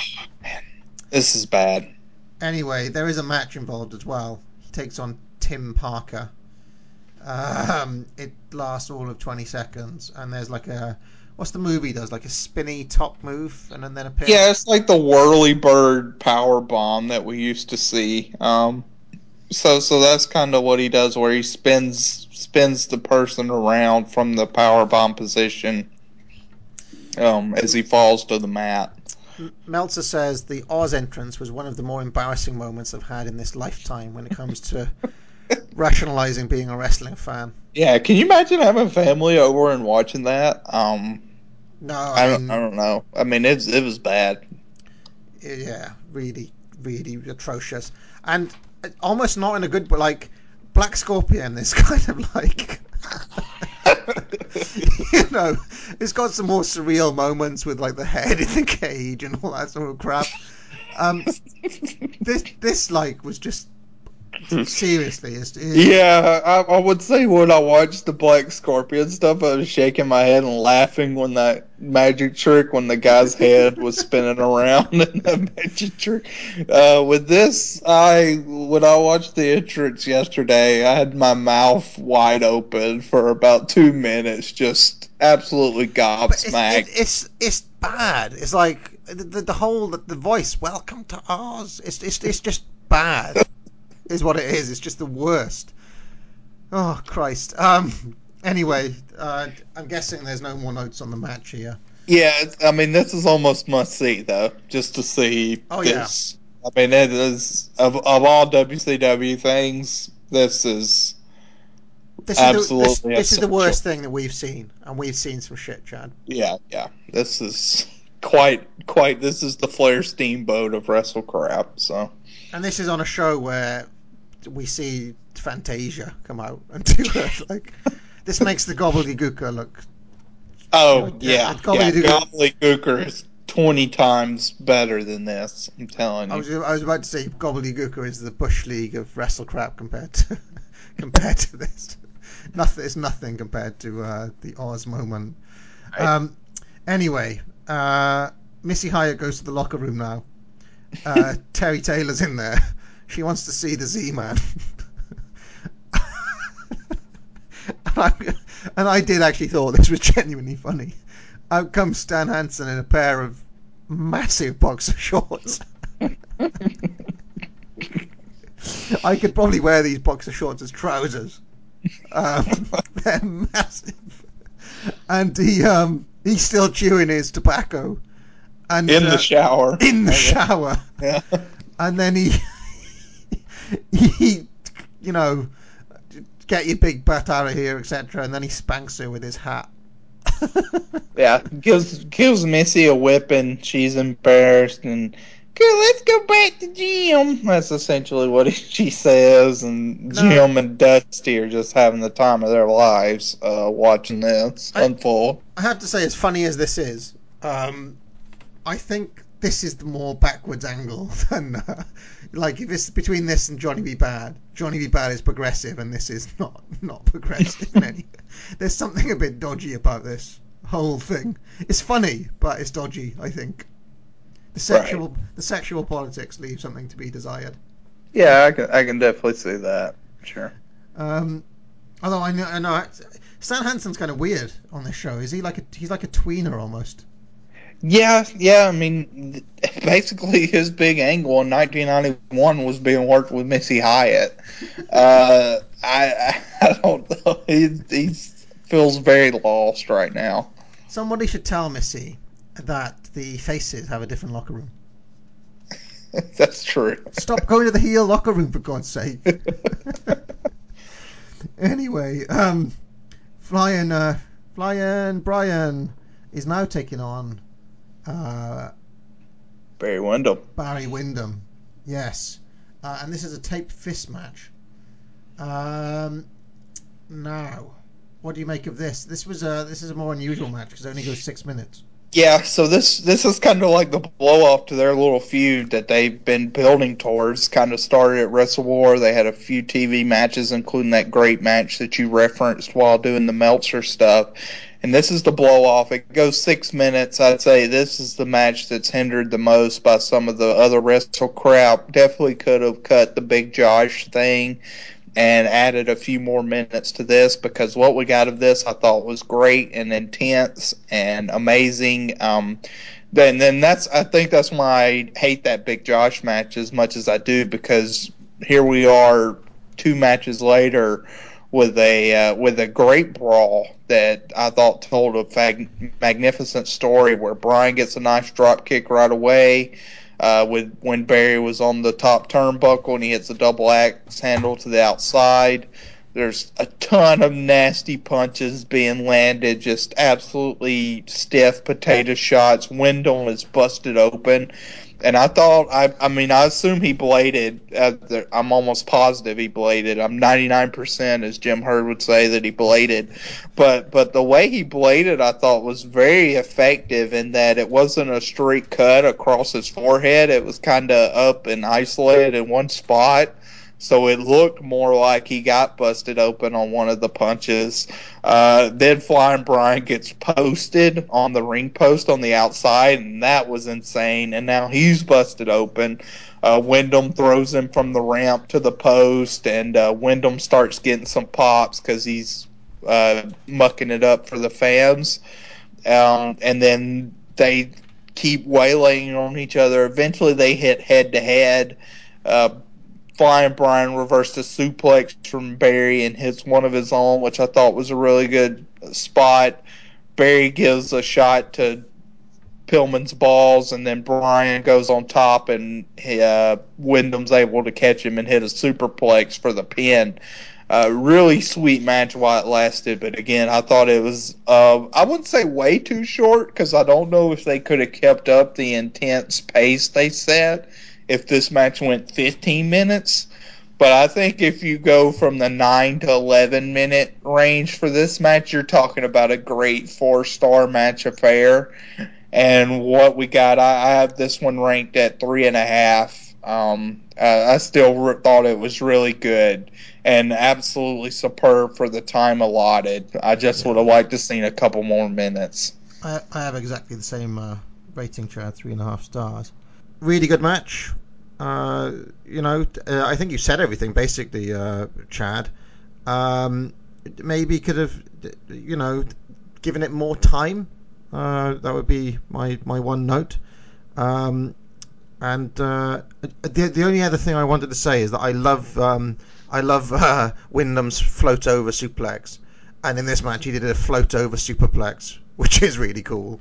Yeah, Um, and that was uh, they actually kind of worked that as the finish, so that was nice. Yeah, and uh, yeah, it's a weird match because you had a, a mixture of technical moves and brawling and viciousness and good action. Um, wasted potential for uh, Pillman, I think, that they didn't do more with him. They, they could have given this match like 20 minutes and made him into a real star, you know. Some- Absolutely, yeah. um. Anyway, uh, good God, it's Diamond Dallas Page again. Good- God, he can't stop saying it. Um, it is quite infectious, to be fair to him. Um, not that anybody in 1991 thought so. Um, and uh, he talks about the diamond mine now. Uh, he wants to talk about um, uh, the Steiners, and he wants to talk about Luger and Sting. Uh, and he brings out the Diamond Stud, who uh, who looks just like Razor Ramon. yeah, so this is our first look at the uh, Diamond Stud, which um, I mean, I watched WCW around this time, so I knew the Diamond Stud. But uh, it, it's kind of incredible to think how much of a kind of mainstream. I mean, not many. I mean, we saw what the crowds were like watching the AWA stuff uh, when Big Scott Hall was in there. But uh, he he did come in kind of at the tail end of their heyday, or uh, when it was Hmm. starting to decline. So, and that was like 1985, 1986. So he'd been around for a while, you know. Like I, I kind of just assumed for a while that the Diamond Stud was his first character, and then he became Razor Ramon. It's weird. Like he had a real stall start to his career, Scott Hall. Like Yeah. he was in the business for quite a long time before he had any real success. Um, and I think it's fair to say that neither the Diamond Stud nor Diamond Dallas Page are over in any way here. Um, they talk about hunker hunkasteria. It's going to run wild here. um, it's incredible to think, uh, looking at this show, that Oz and the Diamond Stud would be the uh, the two men to help haul WCW uh, into the you know into real contenders in the ratings war. Yeah, um, I mean, um, yeah, it certainly wouldn't have been with these two characters. I think you knew that pretty much right off the bat. Um, but yeah, so that's kind of one of the funny moments in history that these two guys pretty much debuted on the same show. Uh, and it was Superbrawl 1. It sounds very prestigious, but both debuts were pretty inauspicious. And in the case of Oz, it's like one of the biggest wrestle crap moments of all time. Yeah, and if, if that isn't wrestle crap-tastic enough, now we have the Battle of the Giants in a stretcher match. It's uh, Sid taking on El Gigante. Uh, yeah. um, El Gigante's got his game face on today. Do you remember he was all smiles in Japan, but here, uh, here he's like all business, and he seems to have bulked up a bit. Um, you know, he seems a tiny bit less skinny than when we first saw him. Maybe he's been hitting the gym. Um, what happens here? We get a claw and a quick three count, and basically, well, I'll, t- I'll let you take it, Chad. Well, I mean, yeah, this is this is nothing. It's a stretcher match without a stretcher job. Uh, because Sid, I guess, I mean, he played ball a little bit. I know they were concerned even about that. Um, but so so he did get he did take the count to Gigante off the uh, claw, but he did not do the stretcher job. He pretty much disappears. This is about the fastest we've seen Sid move himself when he boogies out of the ring after getting pinned. And uh, then El Gigante is attacked by Kevin Sullivan and the One Man Gang, Hmm. There's, uh, there's, which there's, is there's a feud nobody wanted to see. I was sick to that's a feud I can't imagine anybody was looking forward to. Um, so, so yeah, this was kind of ju- just a disaster all around, where their hands were tied uh, right off the bat. Even if Sid wasn't leaving with Sid versus Gigante in a match of stretcher match is pretty pathetic. And then to complicate things, you have the Sid contract in uh, situation. So they kind of just did the best they could, I would say here, and it was at least kept short. So very faint praise. Yeah, I mean, there's a couple of things here. The crowd do start singing. Um, I guess they're singing that farewell song that uh, they sang sometime because they knew Yeah, Sid the- was off, right? The na na na na, yeah, Yeah. yeah. That Sid leaving was a pretty uh, terrible, well kept secret, even Yeah. for uh, more kayfabe times of 1991. But I, I have to say, this does piss me off. Like, how long had Sid been in the business? Like, who the fuck does he think he is? Well, yeah, I mean, I mean, Sid certainly has a throughout his career he has moments where he feels pretty entitled, um, and and I won't justify his actions here though, but I can see in 1991 how he felt he was a hot commodity and. Yeah, but that's that's someone with no respect for wrestling history or tradition or anything. I I guess, but I mean, it, it, it, I'm kind of, you know, like if, if you are going out on your way out and you decide I'm finally taking a stand against all this bullshit with El Gigante, I, I, I can't say I have a huge problem with that. Hey, you know, I don't want to, I don't want to get uh, talk shop too much, but uh, it does remind me. A colleague of mine has recently resigned. And, like this past week at work, they organised uh, like a champagnes and strawberry thing. Uh, Mhm. it was meant to be like a celebration of like university success, plus like a leaving do for this guy, right? He, he wrote he wrote he uh, wrote an email to all staff um, saying basically the, that he objects to the room it was booked in, and that he won't he won't be turning up, and that if anybody does want to support him, he's going to go to a casino in London, and we can join him there. So I love it. he really like that's a like a real parting shot. You know, I resign now. I don't give a shit. So that was kind some- of a Sometimes you have to take a stand. Um, I don't know if I've mentioned this on the podcast, but I know I've talked to uh, Justin, Scott, maybe yourself about it. But in my work, I'm a, uh, you know, most people know I'm a government employee, a state employee, and uh, our Christmas party in December, uh, you know, most businesses here, I don't know how it is over their part, but most Yeah. businesses have a nice dinner or something like that that the business pays for.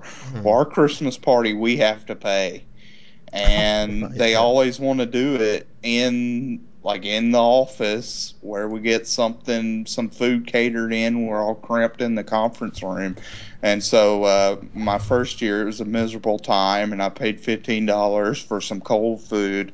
So this past year, I, I took a stand and I said, "Yeah, we're doing this. You know, I sent an email to some select people and said I'm not paying to go to the corporate one. Um, we're going off site and uh, having our own Christmas party where we could because because there's no alcohol, of course, on the government grounds. right. And and uh, so I was like, that way we can you know get liquored up and actually have a decent time instead of having uncomfortable conversations and kind of nervously laughing at each other for an hour and then going back to work. Well, well, well, Chad, I've just sent you a picture, and I'll, I will share this on the show notes. Um, that's a Christmas. That's a photo of our Christmas party last year. Just take a look at that. Can you see it? yeah. So there we go. And uh, yeah, Night, my, night and day compared to mine. nobody turned up. Um, uh, anyway, let's uh, let's get back on track here. So uh, Sid is an arsehole, but I guess things like this do happen in real life too. Um, um, Gordon Solie's back, and um, there's a package on the Great American Bash now from the Control Center. Uh, they're running a lot of towns. What, what do you think of this? Uh, good good use of Solie. Good. Uh, good idea to bring the Bash tour back. Um, well, I mean, they always kind of did what a, a quote unquote bash tour, which was a little odd because the pay per view is usually either in the beginning or kind of in the end. Um, I mean, I think I, I think I don't know if in 1990 they officially called it the Bash Tour, but I know after Sting won the belt, he was kind of tolling around it, uh, defending it on their house show circuit. Um, I, I mean, as a way to kind of I'm a little conflicted. I mean, I don't think it's a big difference maker, and it feels like Dusty rehashing old ideas again. But I, I don't, I don't find that big of an opposition to it. As far as Solie being the kind of control center guy, I think that's a good role for him. Yeah. Okay. Well, on now to the Thunderdome cage match, which, is, as far as I can tell, is a normal cage match. Only the cage is smaller than usual. Yeah, they they kind of. I mean, the cage is pretty low on this, and uh, another thing is they have uh, our boy Teddy. Uh, Teddy Long suspended in the shark cage Oh yeah. uh, above the ring. Mm. I, I wonder if this was a little bit old-fashioned for 1990, the old manager in the ring thing. It feels very 1980 to me than 1990. Do you know what I mean? Uh, yeah, I'm trying to think. I mean, I know WWF even did it until like 1998. Um, I know Paul Bear was in one at some point. Um, I can't remember right offhand an example past that, but it does feel pretty territorial as a kind of gimmick thing Mm. to have the manager in the shark cage. Yeah, and, and I'm sure Cornette has one at some point as well. Like, I, obviously, they're back back in the day, but I'm, I think he has one past this moment as well. Yeah, I don't, I don't know. I mean, I, I would think past that it would either be in uh, Smoky Mountain. I can't remember him in the Camp Cornette days having one, but it's possible, certainly. Anyway, it's Butch Reed taking on former tag team partner Ron Simmons. And uh, did you see the heel fan in the suit and shades? what an awesome guy! oh, was that the guy with kind of the long, uh, greasy-looking hair? Yeah, he looked like an extra out of uh, American Psycho or Yeah, something. yeah, he kind of he kind of looked like uh, Paulie's right hand man is what Yeah. I uh, Oh, if, if I. I'd like to think that if I was around in '91, that's how I'd go dressed to wrestling shows. Yeah because right before they showed him they showed this huge fat guy that was clapping along uh, and I enjoyed him as well but yeah that the guy you're talking about he's definitely a, a psycho yuppie so to speak um, they push uh, Reed's experience pretty hard on commentary. Um, and uh, well, what did you make of this match? So I was kind of surprised by this match. I have never heard much about it, um, but but I'll just say I thought it was pretty. I, I thought it was a good match. I mean, I uh, Simmons I thought started off hot, and one thing we've talked about throughout all of our shows now, all sixty shows when we deal with cage matches, is sometimes it feels like the cage is a buy factor and they're not utilizing the cage very much. And I didn't think that was a problem at all at this match because they immediately kind of go into the cage. Uh, Simmons gets busted open after he's sent into the cage.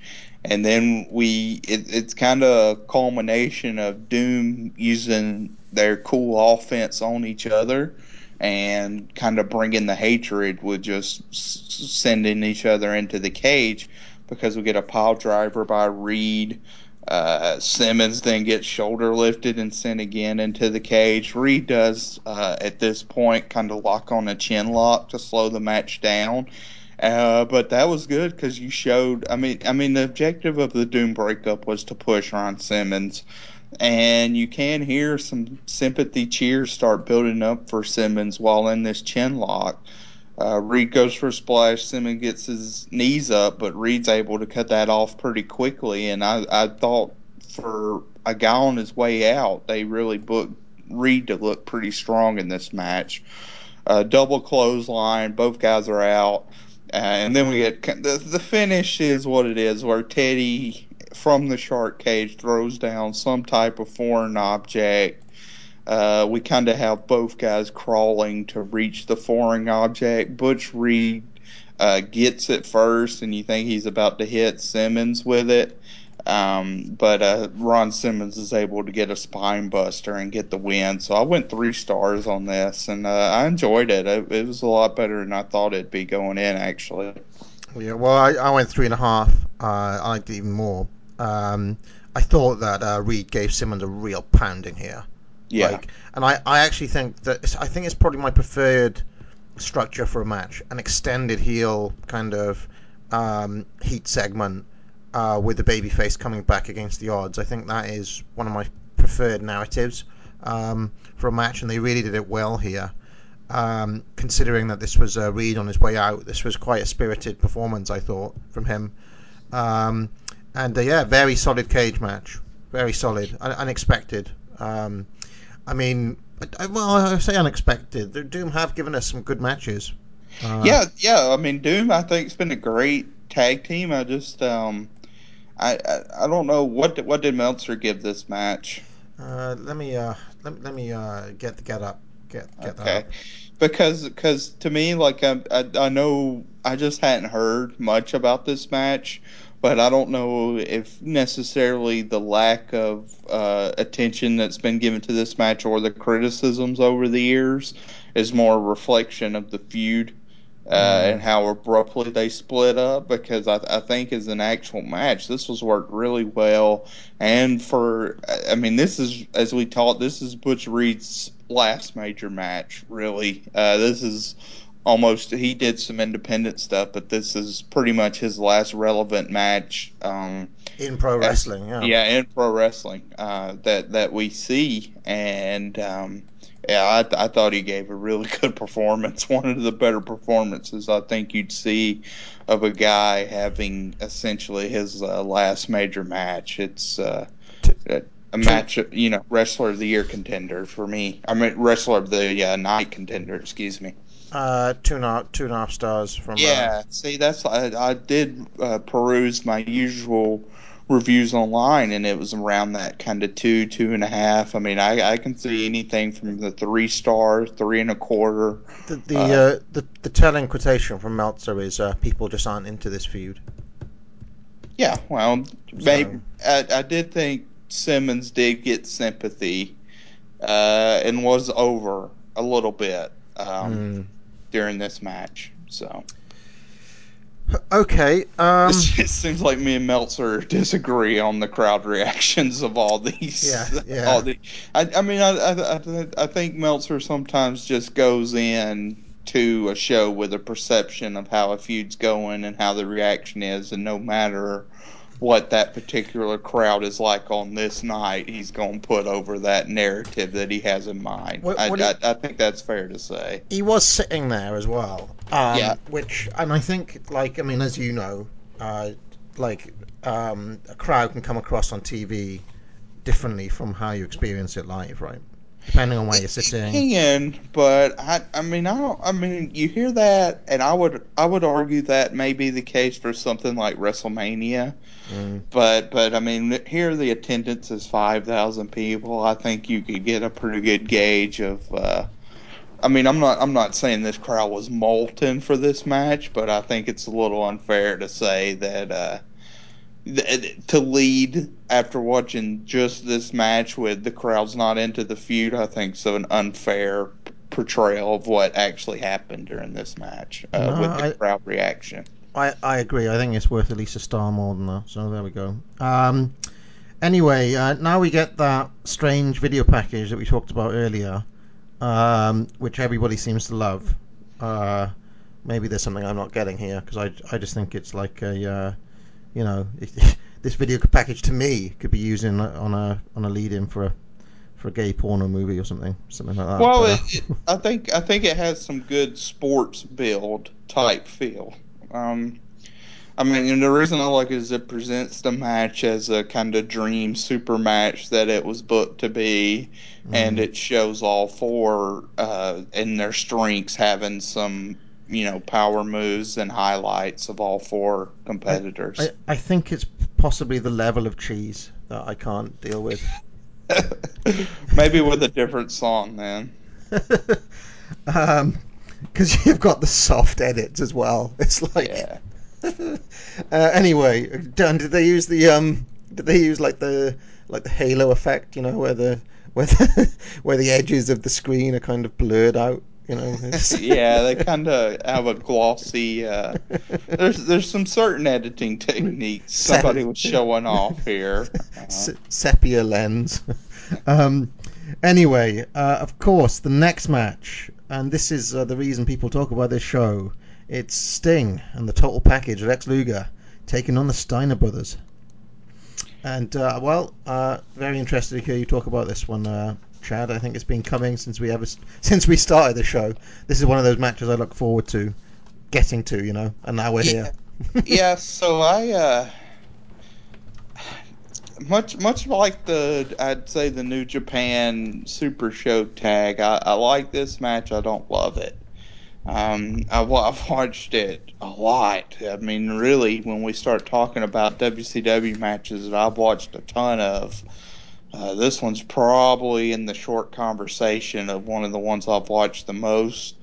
Uh, just because, again, as a kid, I uh, started watching WCW around 1991. This was a, sh- uh, a tape that my video store actually had. It was kind of one of the few uh, tapes that they had, and so I, I watched this match a lot. And I, I, again, I like it. I really love the beginning.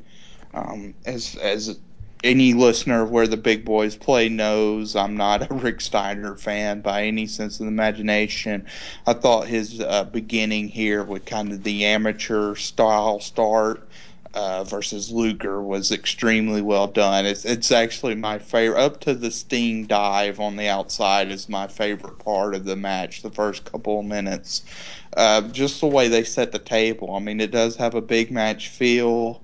Uh, we see a kind of interesting start from Rick where he's a little tentative. He's not going full bore because he knows he's up against some people that can maybe match him with the bomb throwing and with the uh, athleticism. So I greatly enjoyed that opening stanza. I thought the, uh, I mean, the the match essentially then boils down into a bomb fest where you have a ton of spots uh, a ton of suplexes. I, I again didn't see a ton of psychology. Uh, probably even less, I would say, than in the um, in the WCW New Japan Super Show match. This has less psychology uh, within the match. Um, it, it, it it's it's and I'm not overly opposed to having a straight spot fest but again, it, it's really tough for if there's a match without that type of psychology to look back on it 23 years later, and for me to give it a uh, super high rating. Like, a, I mean, this is a match that's ranked four and a half, five stars by a lot of people at the time. And, uh, you know, we're not going to rehash the argument of whether it's unfair for me to go back into time 23 years after the fact and rank this match. I'm going to rank it. That's how I feel. That's my opinion. Uh, you know, it's it's just my opinion. So I, I can't rank it that high. Uh, I'd go about three and a half for this. I think the finish is pretty cheap. Uh, I mean, it's it's a short match too. Uh, it's not very long. Uh, probably, I think it's what about twelve minutes, uh, bell to bell, and then the finish with Nikita coming out hitting the sickle uh, wrap chain, Hmm. and uh, the Steiners kind of getting the pinfall, but still retaining of their babyface status. I thought was very abrupt.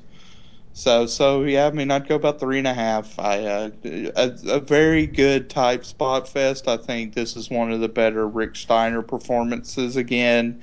Uh, I think Sting looks really good in this match. Uh, he reverses the Tombstone pile driver in a cool spot. He totally wipes out on a Stinger splash. He has that great dive to the outside that gets the crowd going.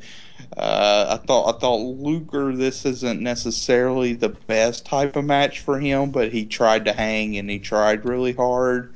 Scott again was a uh, a little sloppy in this match. He's had kind of a little rough go at it in 1991 for me, and actually been weaker than Rick in most of the matches, and then has the singles match debacle with Flair at the beginning of the year.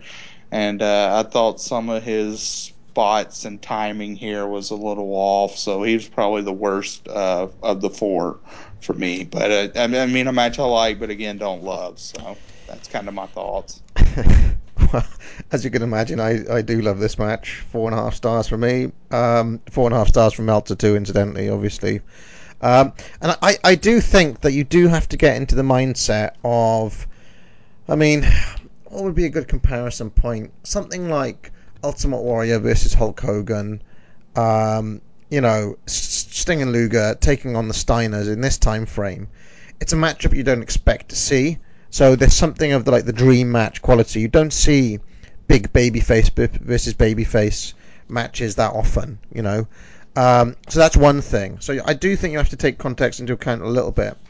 But I just love the kind of the drama of the you know the irresistible uh, was it the irresistible force meeting the immovable object. Right. There's a spot at the moment at the at the um, at the top where uh, I think uh, Rick hits Luger with a uh, with a um, with a Steiner line. He hits like a big belly to back suplex, power slam, and a, and a Steiner line, and Luger comes right back with a massive lariat, and and that's probably one of my favourite clotheslines by anybody ever. That that clothesline that Luger hits in the first in the opening moments of this match, hmm awesome. And then he hit, gets a military press on, and then it's just like I mean they go what ten minutes, and bear in mind though, ninety one WCW, we get a running upside down turnbuckle shot, tilt a whirl sl- slam, power bomb, shotgun, suplex by Luger, inverted atomic drop, belly to belly, super belly to belly suplex. Um, amateur takedown, scoop power slam, side Russian legs, uh, leg sweep uh, by Luger, bulldog from the top rope by Rick Steiner, um, uh, a top rope uh, kind of missile drop kick from Sting, a fall away slam by Sting, a tombstone pile driver by Sting. Um, I mean, it's like it's a hell of a lot of action for ten minutes from these from these four guys. I mean, you you kind of expect it from the Steiners. I don't know how much you expect a match like this out of uh, out of Sting and Luger. Um, yeah, so it's like it's four and a half for the excitement, the kind of dream match quality. And I remember, I mean, if you take, I don't know about you, but when I first first watched this match years ago, it blew me away. And I I I think you have to. It's, it's hard to. I, I, I don't particularly want to get back into the do matches date argument as well, because uh, I think you know things. Some matches stand up, right? Um, but I do think that you have to take the context into account for this match to be a four and a half stars. Like you can't you can't go out and compare this to I don't know like some I, I don't know. You can't watch it with a kind of post uh, kind of like when you've seen a dozen indie spot fests you've, or you've seen like you know 52 Daniel Bryan matches or whatever. You, you or like you know you've watched all of the 90s all Japan. Like you can't go back and then compare it to all that stuff I don't think. You have to kind of see it it kind of within the mindset of a 91 WCW fan does that make sense maybe it does maybe it doesn't Uh, well, yeah, not for me because I, I, I think you can. I mean, I uh, I've watched, um, you know, in the last couple of years, I watched the ladder match with Shawn and Razor from WrestleMania 10.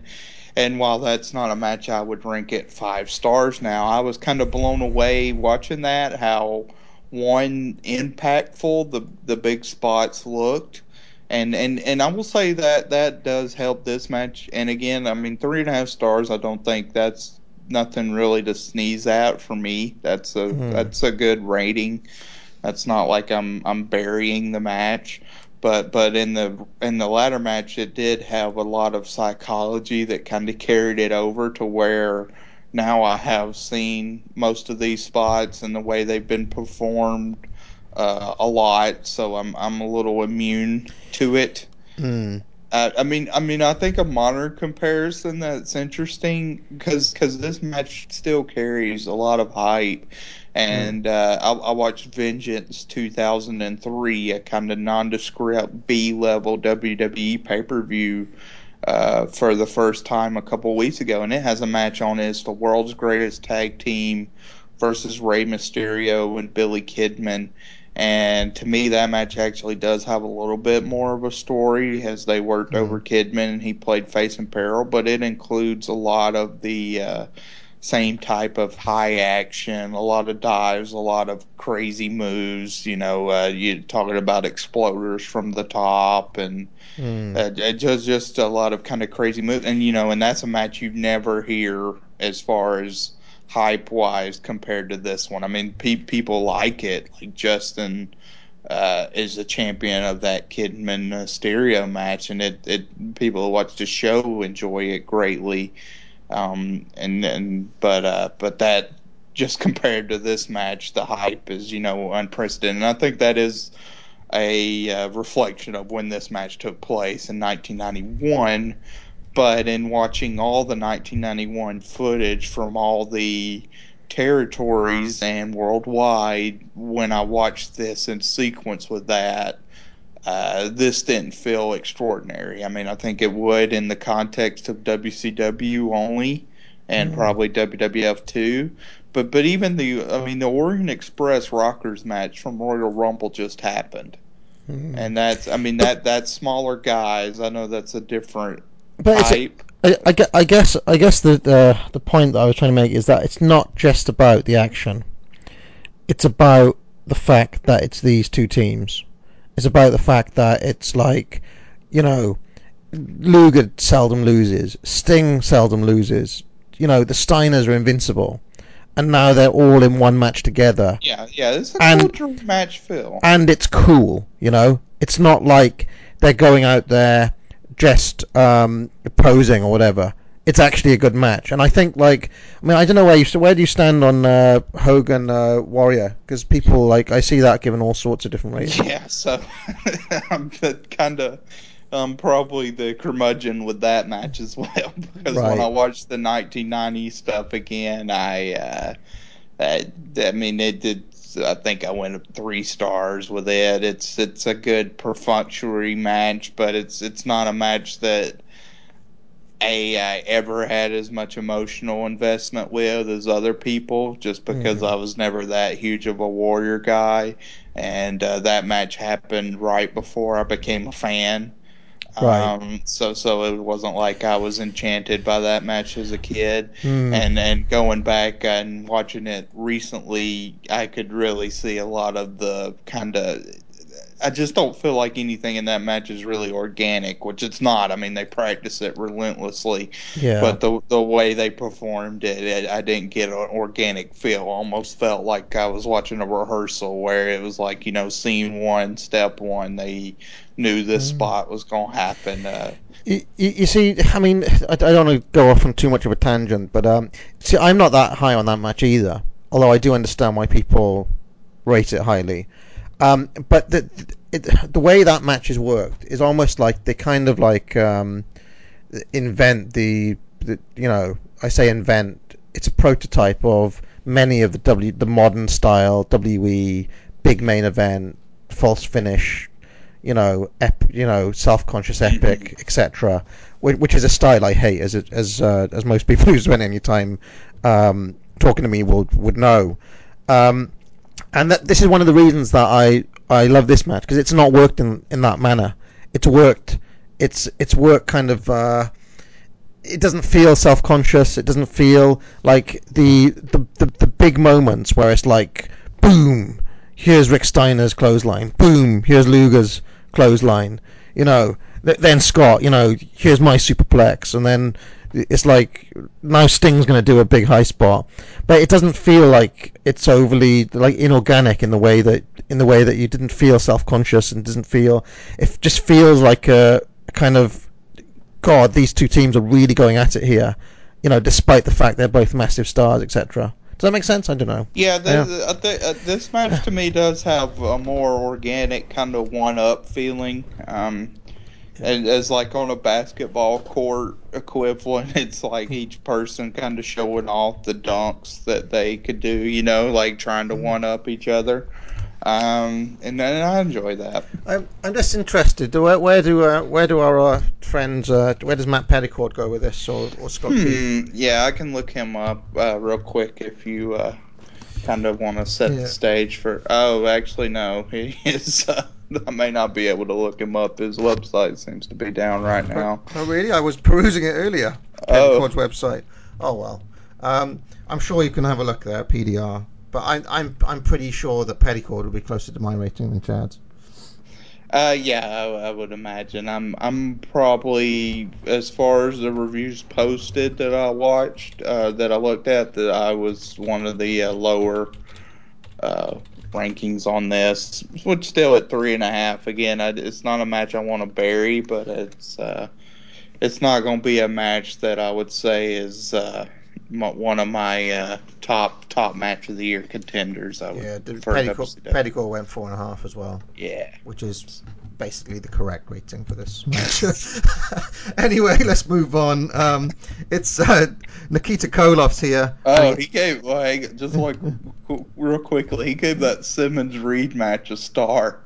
oh, right, real boring affair. oh Petticoat. man, was- well, he g- gain simultaneously gains and loses respect.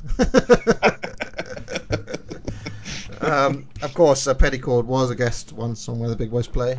Can't remember which episode, but it's back there in the archives. Chi, uh, Shy Town Rumble, I think. Um, so, and he he uh, he's involved with the site, isn't he? Yeah, well, yeah, he yeah, he does a SmackDown reviews for Place to Be Nation. He's also a big fan of the podcast. Uh, Great. uh, one of one, I remember it's been a few months back. It's last summer actually, but uh, I'm always delighted when you hear that people are listening to the show and we're not just talking to each other. And I got a, uh Facebook message from Matt that was like, "I'm about to go cut the grass, listening to where the big boys play," and I just thought that was like very cool. I was like, no, it, it, "All right." it is cool because I, I literally been reading Petticoat for years. For like, I, I reckon, I don't know, I don't know when he started writing, but it feels like I've been reading that guy for five, six, seven, eight years even. So uh, it's surreal to hear then, you know, that not only do we speak to him, but he listens to the show. So that's cool for me. Um, anyway, uh, so yeah, Nikita Koloff uh, uh, nails Sting, and um, they go, uh, they brawl to the outside here, kickstarting a, a feud. Uh, Meltzer is pretty critical of the finish. He says this is a really cheap finish for uh, what was a really special match. So um, he, he says this was one of the that the non-finish took a lot away from what was one of the best matches of the year. Um, uh, I, yes. Um, well, I think I'm sure the subject of uh, Dusty's finishes will will be uh, an ongoing topic. um, so now an interesting match.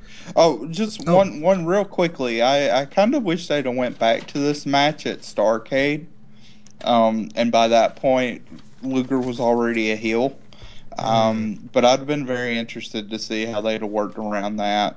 And I don't know. I, yes, uh, Scott was back from his torn bicep by then. So yeah, I wish they really would have went back to this match by Starcade. When the I uh, think that. Been, did, did they do the tournament at night one? yeah, Yeah. they do the lethal lottery, but they, you know, I mean, they could have. I don't think it's too far of a stretch to say that the balls selected these four guys. I mean, whatever. Yeah, no, It's a- that, it's that a have been rigged cool. tournament. And they could do the whole uh, can Sting trust Luger thing for the Right Yeah. to set up a Superbrawl two match. Yeah, which, So, which is uh, arguably one of Luger's best roles. uh, yeah. um, anyway, time now for a singles tag team dream match. Bobby Eaton taking on Arn Anderson, arguably the two best uh, tag workers of all time, uh, taking on each other, each other uh, for the TV title. Now, Arn has had this TV title for what seems like a million years, and yet he's done nothing with it, from what I can see. Like he's got constantly working tags, and like his TV title runs in general are really weird. I think. Yeah, he started out great in January 1990, and then by mid 1990, he wasn't doing a whole lot. Was kind of tolling around with the Horsemen. Uh, you know, he loses it to Zenk, and they have that kind of cup of coffee Yeah. feud. Regains it back. So uh, This is a weird it time seems like for a lot of missed opportunity. it's a weird time for Arn in general. He's very directionless in mid '91. Like Yeah. it's like the Horsemen don't seem to be together, but he's still allied with Windham, and he's not. He's like he's literally his career's doing nothing at this point. So uh, roll on the Dangerous Alliance, I guess, for for Arn.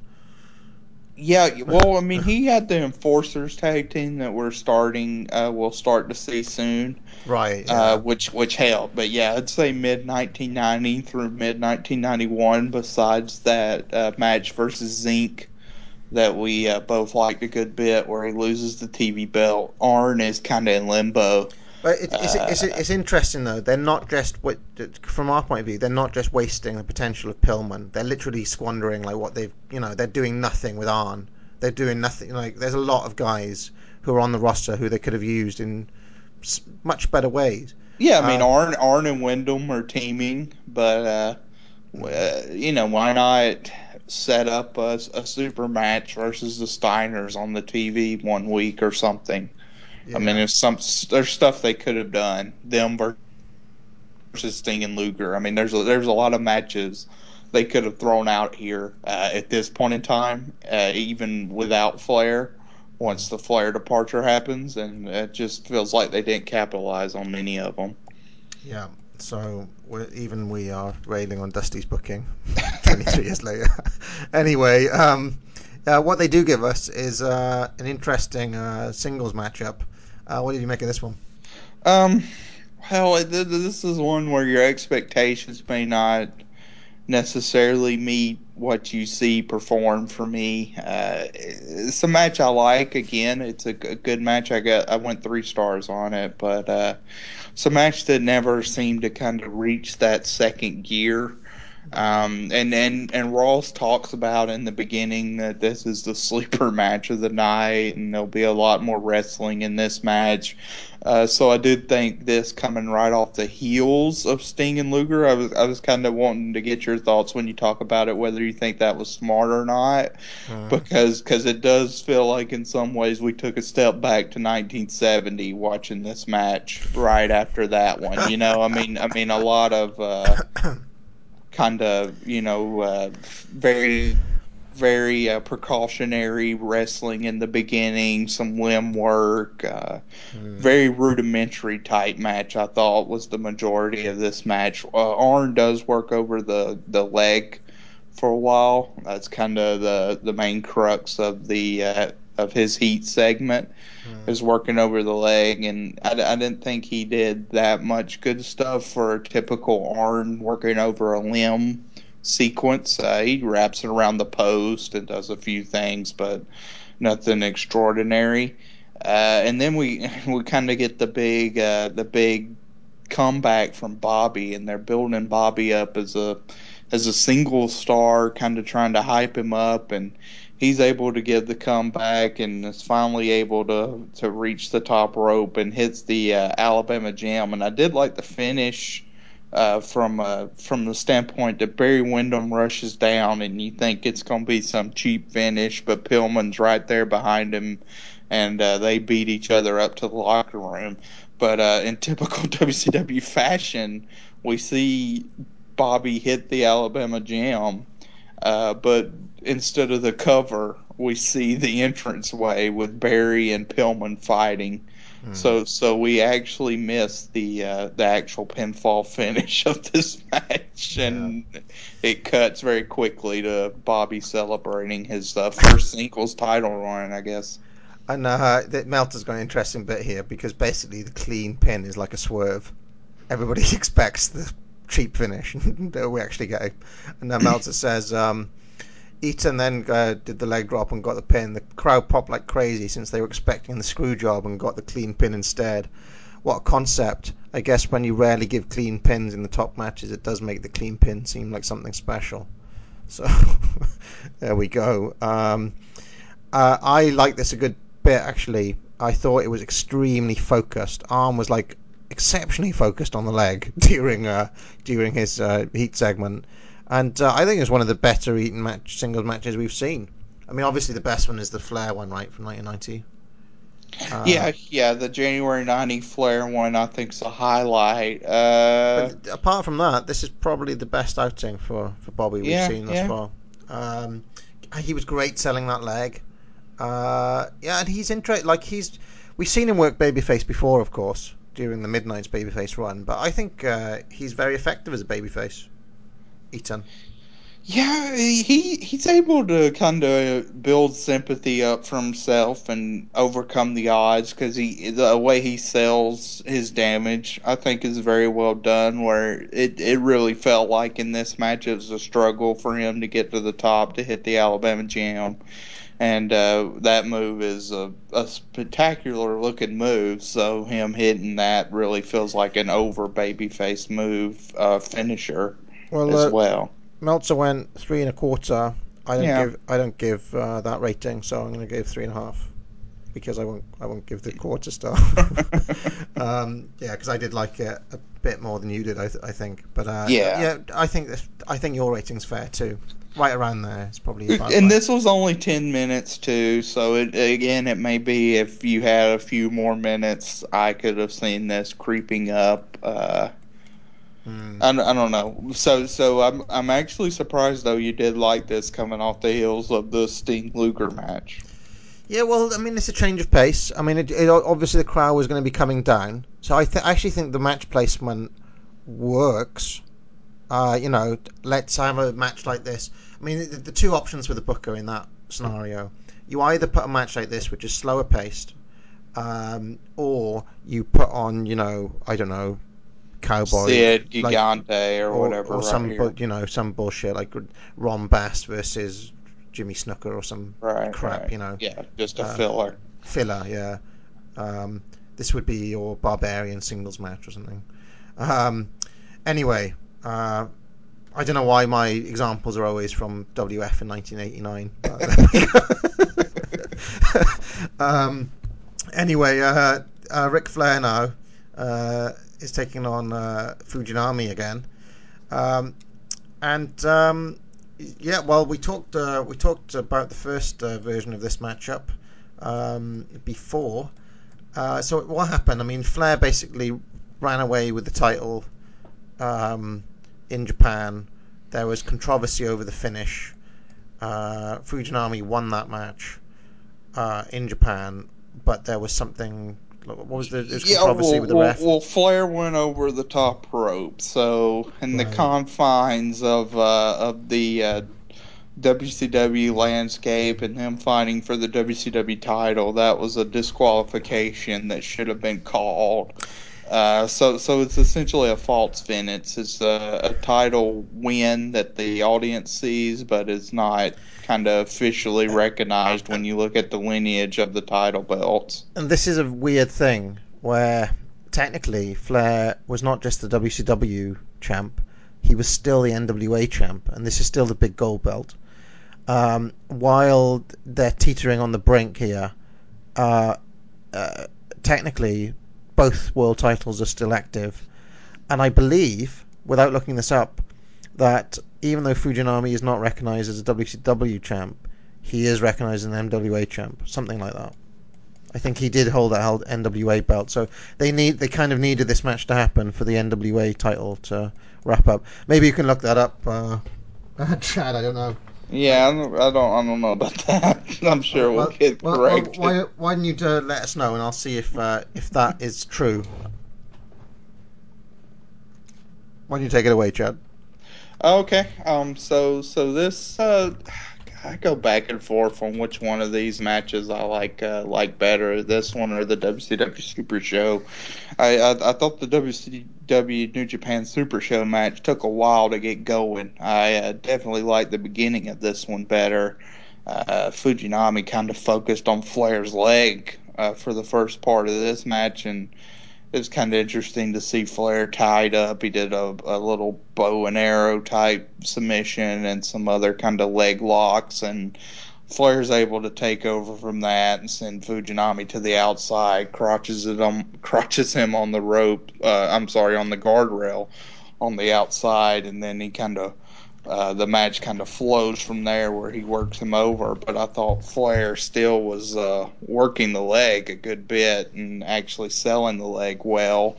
Uh, Flair blades because it's a major Flair match and he's gone blade. And I, I thought Flair worked really, really hard in this match. I don't think Fujinami was over uh, to the American fans and kind of seen as a, a legit contender, which hurt the match a little bit. And as we get into the finishing sequence with uh, with with Flair kind of being locked into the abdominal stretch of Fujinami, and then firing back with uh, with some kind of chops and doing his his sort of Flair comeback in a lot of ways to a pretty good reaction, and then he, ends up. Uh, well, I wouldn't say regaining the belt, but he ends up winning this match. They have a they have a good slugfest in the end, and I did think the end had a lot of kind of heat with it, where Flair's begging off and feels kind of right at the brink and is able to use some of his resourcefulness to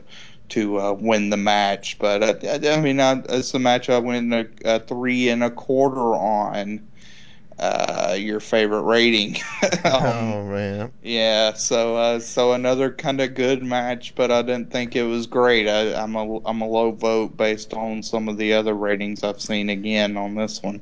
Well, well, before I get to my thoughts, Chad, um, just to clear up this title lineage uh, uh, uh, business, it says um, so. This is on the Wikipedia page of the NWA World Championship lineage. Uh, this title change was briefly recognized by WCW, but is currently not recognized by the NWA and sporadically by WWE. On the WWE network, the description lists the main event of Superbrawl as WCW champion Flair versus NWA champion Fujinami, which is what I said. Um, this title change was originally ignored in the USA, but the title change was briefly recognized by WCW, but is currently unrecognized by the NWA or the WWE, which uh, suggests to me that this is not one of the 16 ti- title reigns that, um, like, Yeah, no, this is not one of the ones they count. Like uh, him winning this match is not seen as a uh, as part of that 16. No. Right. And this is and this was um I think this is right around the time now where uh well we'll get into NWA lineage stuff uh, when we when we cross that bridge. Yeah, but I think this is one of the ones that is kind of if you. I mean, I know there's some threads like that. Flair actually has 22 title reigns, and I do think if you follow that uh, train of thought, this is one of the ones you would count. Um, where he has this one and kind of a couple other ones in Japan, where uh, in the 80s and some stuff, you know, just stuff like that uh, that could could be a little bit of a gray area. But yeah, so uh, so yeah, Flair regains here. He does hold the tights at the end, so we get a little cheating when he schoolboys up uh, Fujinami, but uh, able able to pick up the Duke. Now I, I have to say this match was a lot better than I remember it. I remember not liking this match at all when I first watched it um, back in the day. Um, but I uh, it was better better this time round. Um, very good back and forth storyline I thought. And I thought the story here was here are two world class wrestlers trying to win a match. that was the story, um, which is different from the normal kind of flair match, I think. Uh, so what we got here was tactics, genuine tactics, genuine kind of counter wrestling, um, guts and determination, experience and knowledge, all kind of bringing to bear. And they were, and like on commentary, they were trying to talk this up as like, you know, Flair is, you know, a 15, 20 year veteran. Fujinami has been in the game for a very long time. He's been there and done it. And now, what what's going to happen when these two, you know, it's like two kind of uh, guys, not at the top of their game, but two guys who have been around for long enough to know what to do to win a, a match like this. They're still world class, you know. Right. Um, and I thought this did a really effective job of telling that match. I gave it four stars. I feel like I'm very high on my ratings these days, but uh, um, yeah, no, I, I I thought that this was good, and um, I thought Fujinami seemed more into this match than he was in Japan. Uh, weirdly, he seemed like more up for this one. Because if you remember in that last match, he took uh, he he feel he seemed like he took about six seven minutes to wake up even. yeah, Um, yeah, he was kind of all over the place. he was more into it this time round. So I don't know uh, which one, which match is better. Did I give the last one four stars as well? I don't think you were quite that high, but I, uh, I of course that- can't remember that much. Meltzer goes three and three quarters. Okay, so Uh, Petticore was tough on this one too because he goes two and a quarter. Yeah. Hmm. See, that was my. That's. I think that was around my feeling when the first time I watched it, but. Um. Hmm. I don't know. It's a weird one. um. But yeah, no, I, I, I really enjoyed uh, what it was, and I think it may be enhanced by having seen a lot of Fujinami in his pomp now, and Right. having like seen, you know, all of the 80s with Flair. It makes it kind of changes, you know, it's a weird thing, but it changes the context of the match a little bit. All that history is like, it's the difference between, uh, you know, reading a reading a one-off comic book uh, and reading like a comic book off the end of, you know, hundred issues or something. You, you see the characters a bit differently, you know. Does that make sense? Yeah, yeah, I understand Uh, that. Yeah, so yeah, there we go. Um, so overall, what do we make of Superbrawl One? Because in my mind, coming into the show, Superbrawl is like quite a good event. Uh, but actually, having sat through it, I don't know. What do you think? Yeah, this to me is one of the more weirder shows because uh, because I have um, I have uh, five five matches at three stars or above, which for a pay per view you'd think, oh, that's that's really good.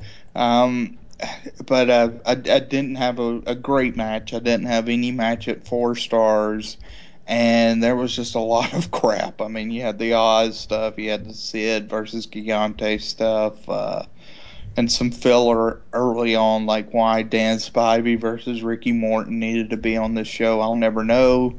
Uh, why we even needed Nikita to squash Tommy Rich, I won't know. Uh, and I, I really feel like this match, or uh, this show overall, if you'd if you'd have cut, if you'd have had the last six matches we had plus Dustin Rhodes and Terrence Taylor, and then the opener, and done that as an eight match card, and taken the the uh, twelve minutes of match time, or probably that was probably about twenty five minutes of total pay per view time.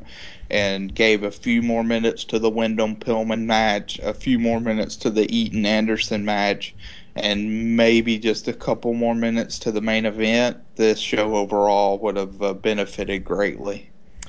No, I, I agree, and it's one of the few. Um, I, I think my inflated opinion of this show comes from the Turner edit.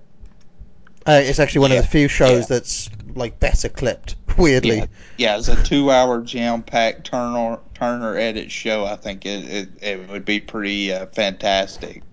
Yeah. Um, I have to say though, if you haven't seen that Oz stuff, you should watch it because it just needs to be seen to be believed. Because it's one of those, but it's one of those WrestleCrap things that is kind of under the radar a bit because it wasn't on the Turner video.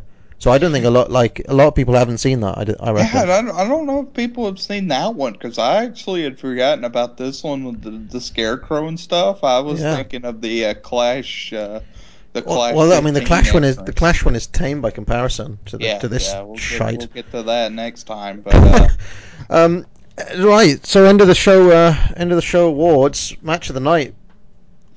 Match of the night, uh, I'll, I'll probably be uh, one of the rare ones, but I'm going with Pillman and Windham. Um, I, I, I think it's a very good match, and for six minutes, really one of the probably better around six minutes matches I can think of, honestly. So I think they maximized their time well. So that that's gonna be my pick. A little uh, unconventional.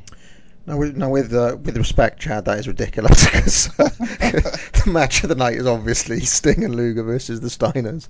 But uh, I, I guess if you want to be a contrarian, if you want to be a contrarian, um, I'm sure there are some uh, listeners to the show who will be happy with you with your pick there. Yeah.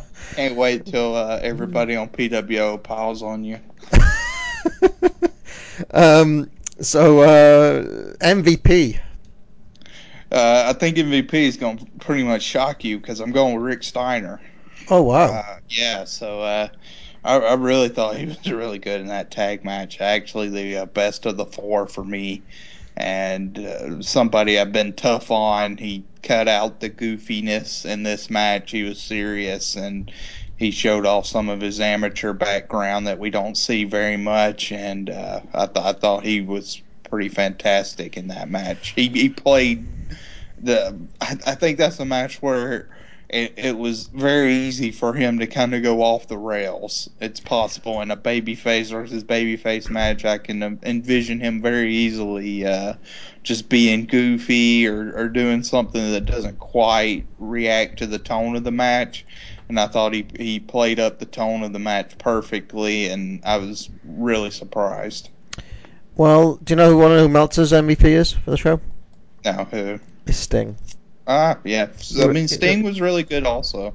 He reckons this is the best that Sting has looked since coming back from the knee injury. Yeah, I Um, can see that. Yeah, no, I'm thinking about Butch Reed, who was really good in that cage match Yeah. as a potential MVP, and it's his last possible chance to get that award. um, but uh, I, I really liked uh, Lex Luger in the in the big match. I love that clothesline. So for that clothesline alone, pretty much Lex Luger's getting it. But he also nailed like for a spot fest, his execution was pretty good. I thought. Like out of those those four guys, the stereotypical fan, who do you least expect to execute his moves well? Uh, I mean, I'm not talking about us, Chad. I'm talking about you know this kind of stereotype perception. Right, Um, right. And uh, so I think Luger really carries his end of that match. Yeah, Um, there's a, there's a lot of good individual performances in this show. I mean, Pillman and Windham, I thought were both very good. Uh, Hmm. and even even you know Flair, it's it's a generic answer, but I thought Flair worked really hard in the main event for a for a 1991 Flair frustrated Flair performance. I thought he uh, was very good. easy to take him for granted, isn't it? Yeah, yeah. Um, yeah, no, lots of individual performances. You know, both Windham and Pillman were good as well. Uh, an interesting question now for the Billy Graham Award for the worst performer. Yeah, so so I think you have to go with Sid, uh, even though what we've been talking about whether him bitching out Gigante was the worst thing or not. He, the, the truth is, it was a stretcher match, and he wouldn't get on the stretcher. So, uh, just kind of on that dumb logic alone, I'm going with Sid. Oz, uh, certainly a contender but uh, and probably who you're going with. But I, I, I kind of don't want to blame Kevin Nash for that atrocity. So um, I was thinking of Kevin Sullivan, who I suspect came up with the idea, but more importantly, uh, kept on screaming over the mic, Welcome "Welcome, to to. So for the so for that alone, maybe Kevin Sullivan. Um, All And he was involved, and he was involved in that stretcher match. that's true. He did. What, what an awful night for. Kevin Sullivan. He was involved in those both those angles. Kevin Sullivan. Yeah, that's that's a good pick because he is involved in both of those uh, segments. So. All right. Well, no, I, uh, I, I'm enjoying, I'm enjoying 1991, no, uh, Chad, and look forward to Clash of the Champions. Yeah, so uh, interesting time. I think you can see sort of the Ripley effect, like we talked about with this show, the the crowd seeping in and overtaking the wrestling. Uh, I think the next clash is amplified, and that's really the last major show before everything gets blown up. So we'll look at that next time. Yeah, I, I think it's a weird time. It's a, it's a feels strange. Like it's Mhm. kind of like nothing's really going on. Yeah, yeah. I mean, uh, even I mean, Flair being stuck with this feud with Fujinami is is one of the more bizarre, I'd say, main event feuds because it's. I mean, they are presenting it again in the the the dream match vein, but Flair by now has been your heavyweight champion for close to five months, and it just doesn't feel like he has much stake in the fight and in the whole Hmm. company and it, it feels like they're kind of waiting for the next big thing that really never comes with what happens. Flair seems tacked on to these shows in a weird way. Yeah, it's like yeah. here's the show plus uh, Flair's still the champ. Yeah. It's kind of. Uh... All right. Well, join us next time for where the big boys play. Fans, for all of us here at WCW Center Stage, for Cowboy Bill Watts and the American Dream Dusty Rhodes, I'm Jim Ross saying good night, everybody.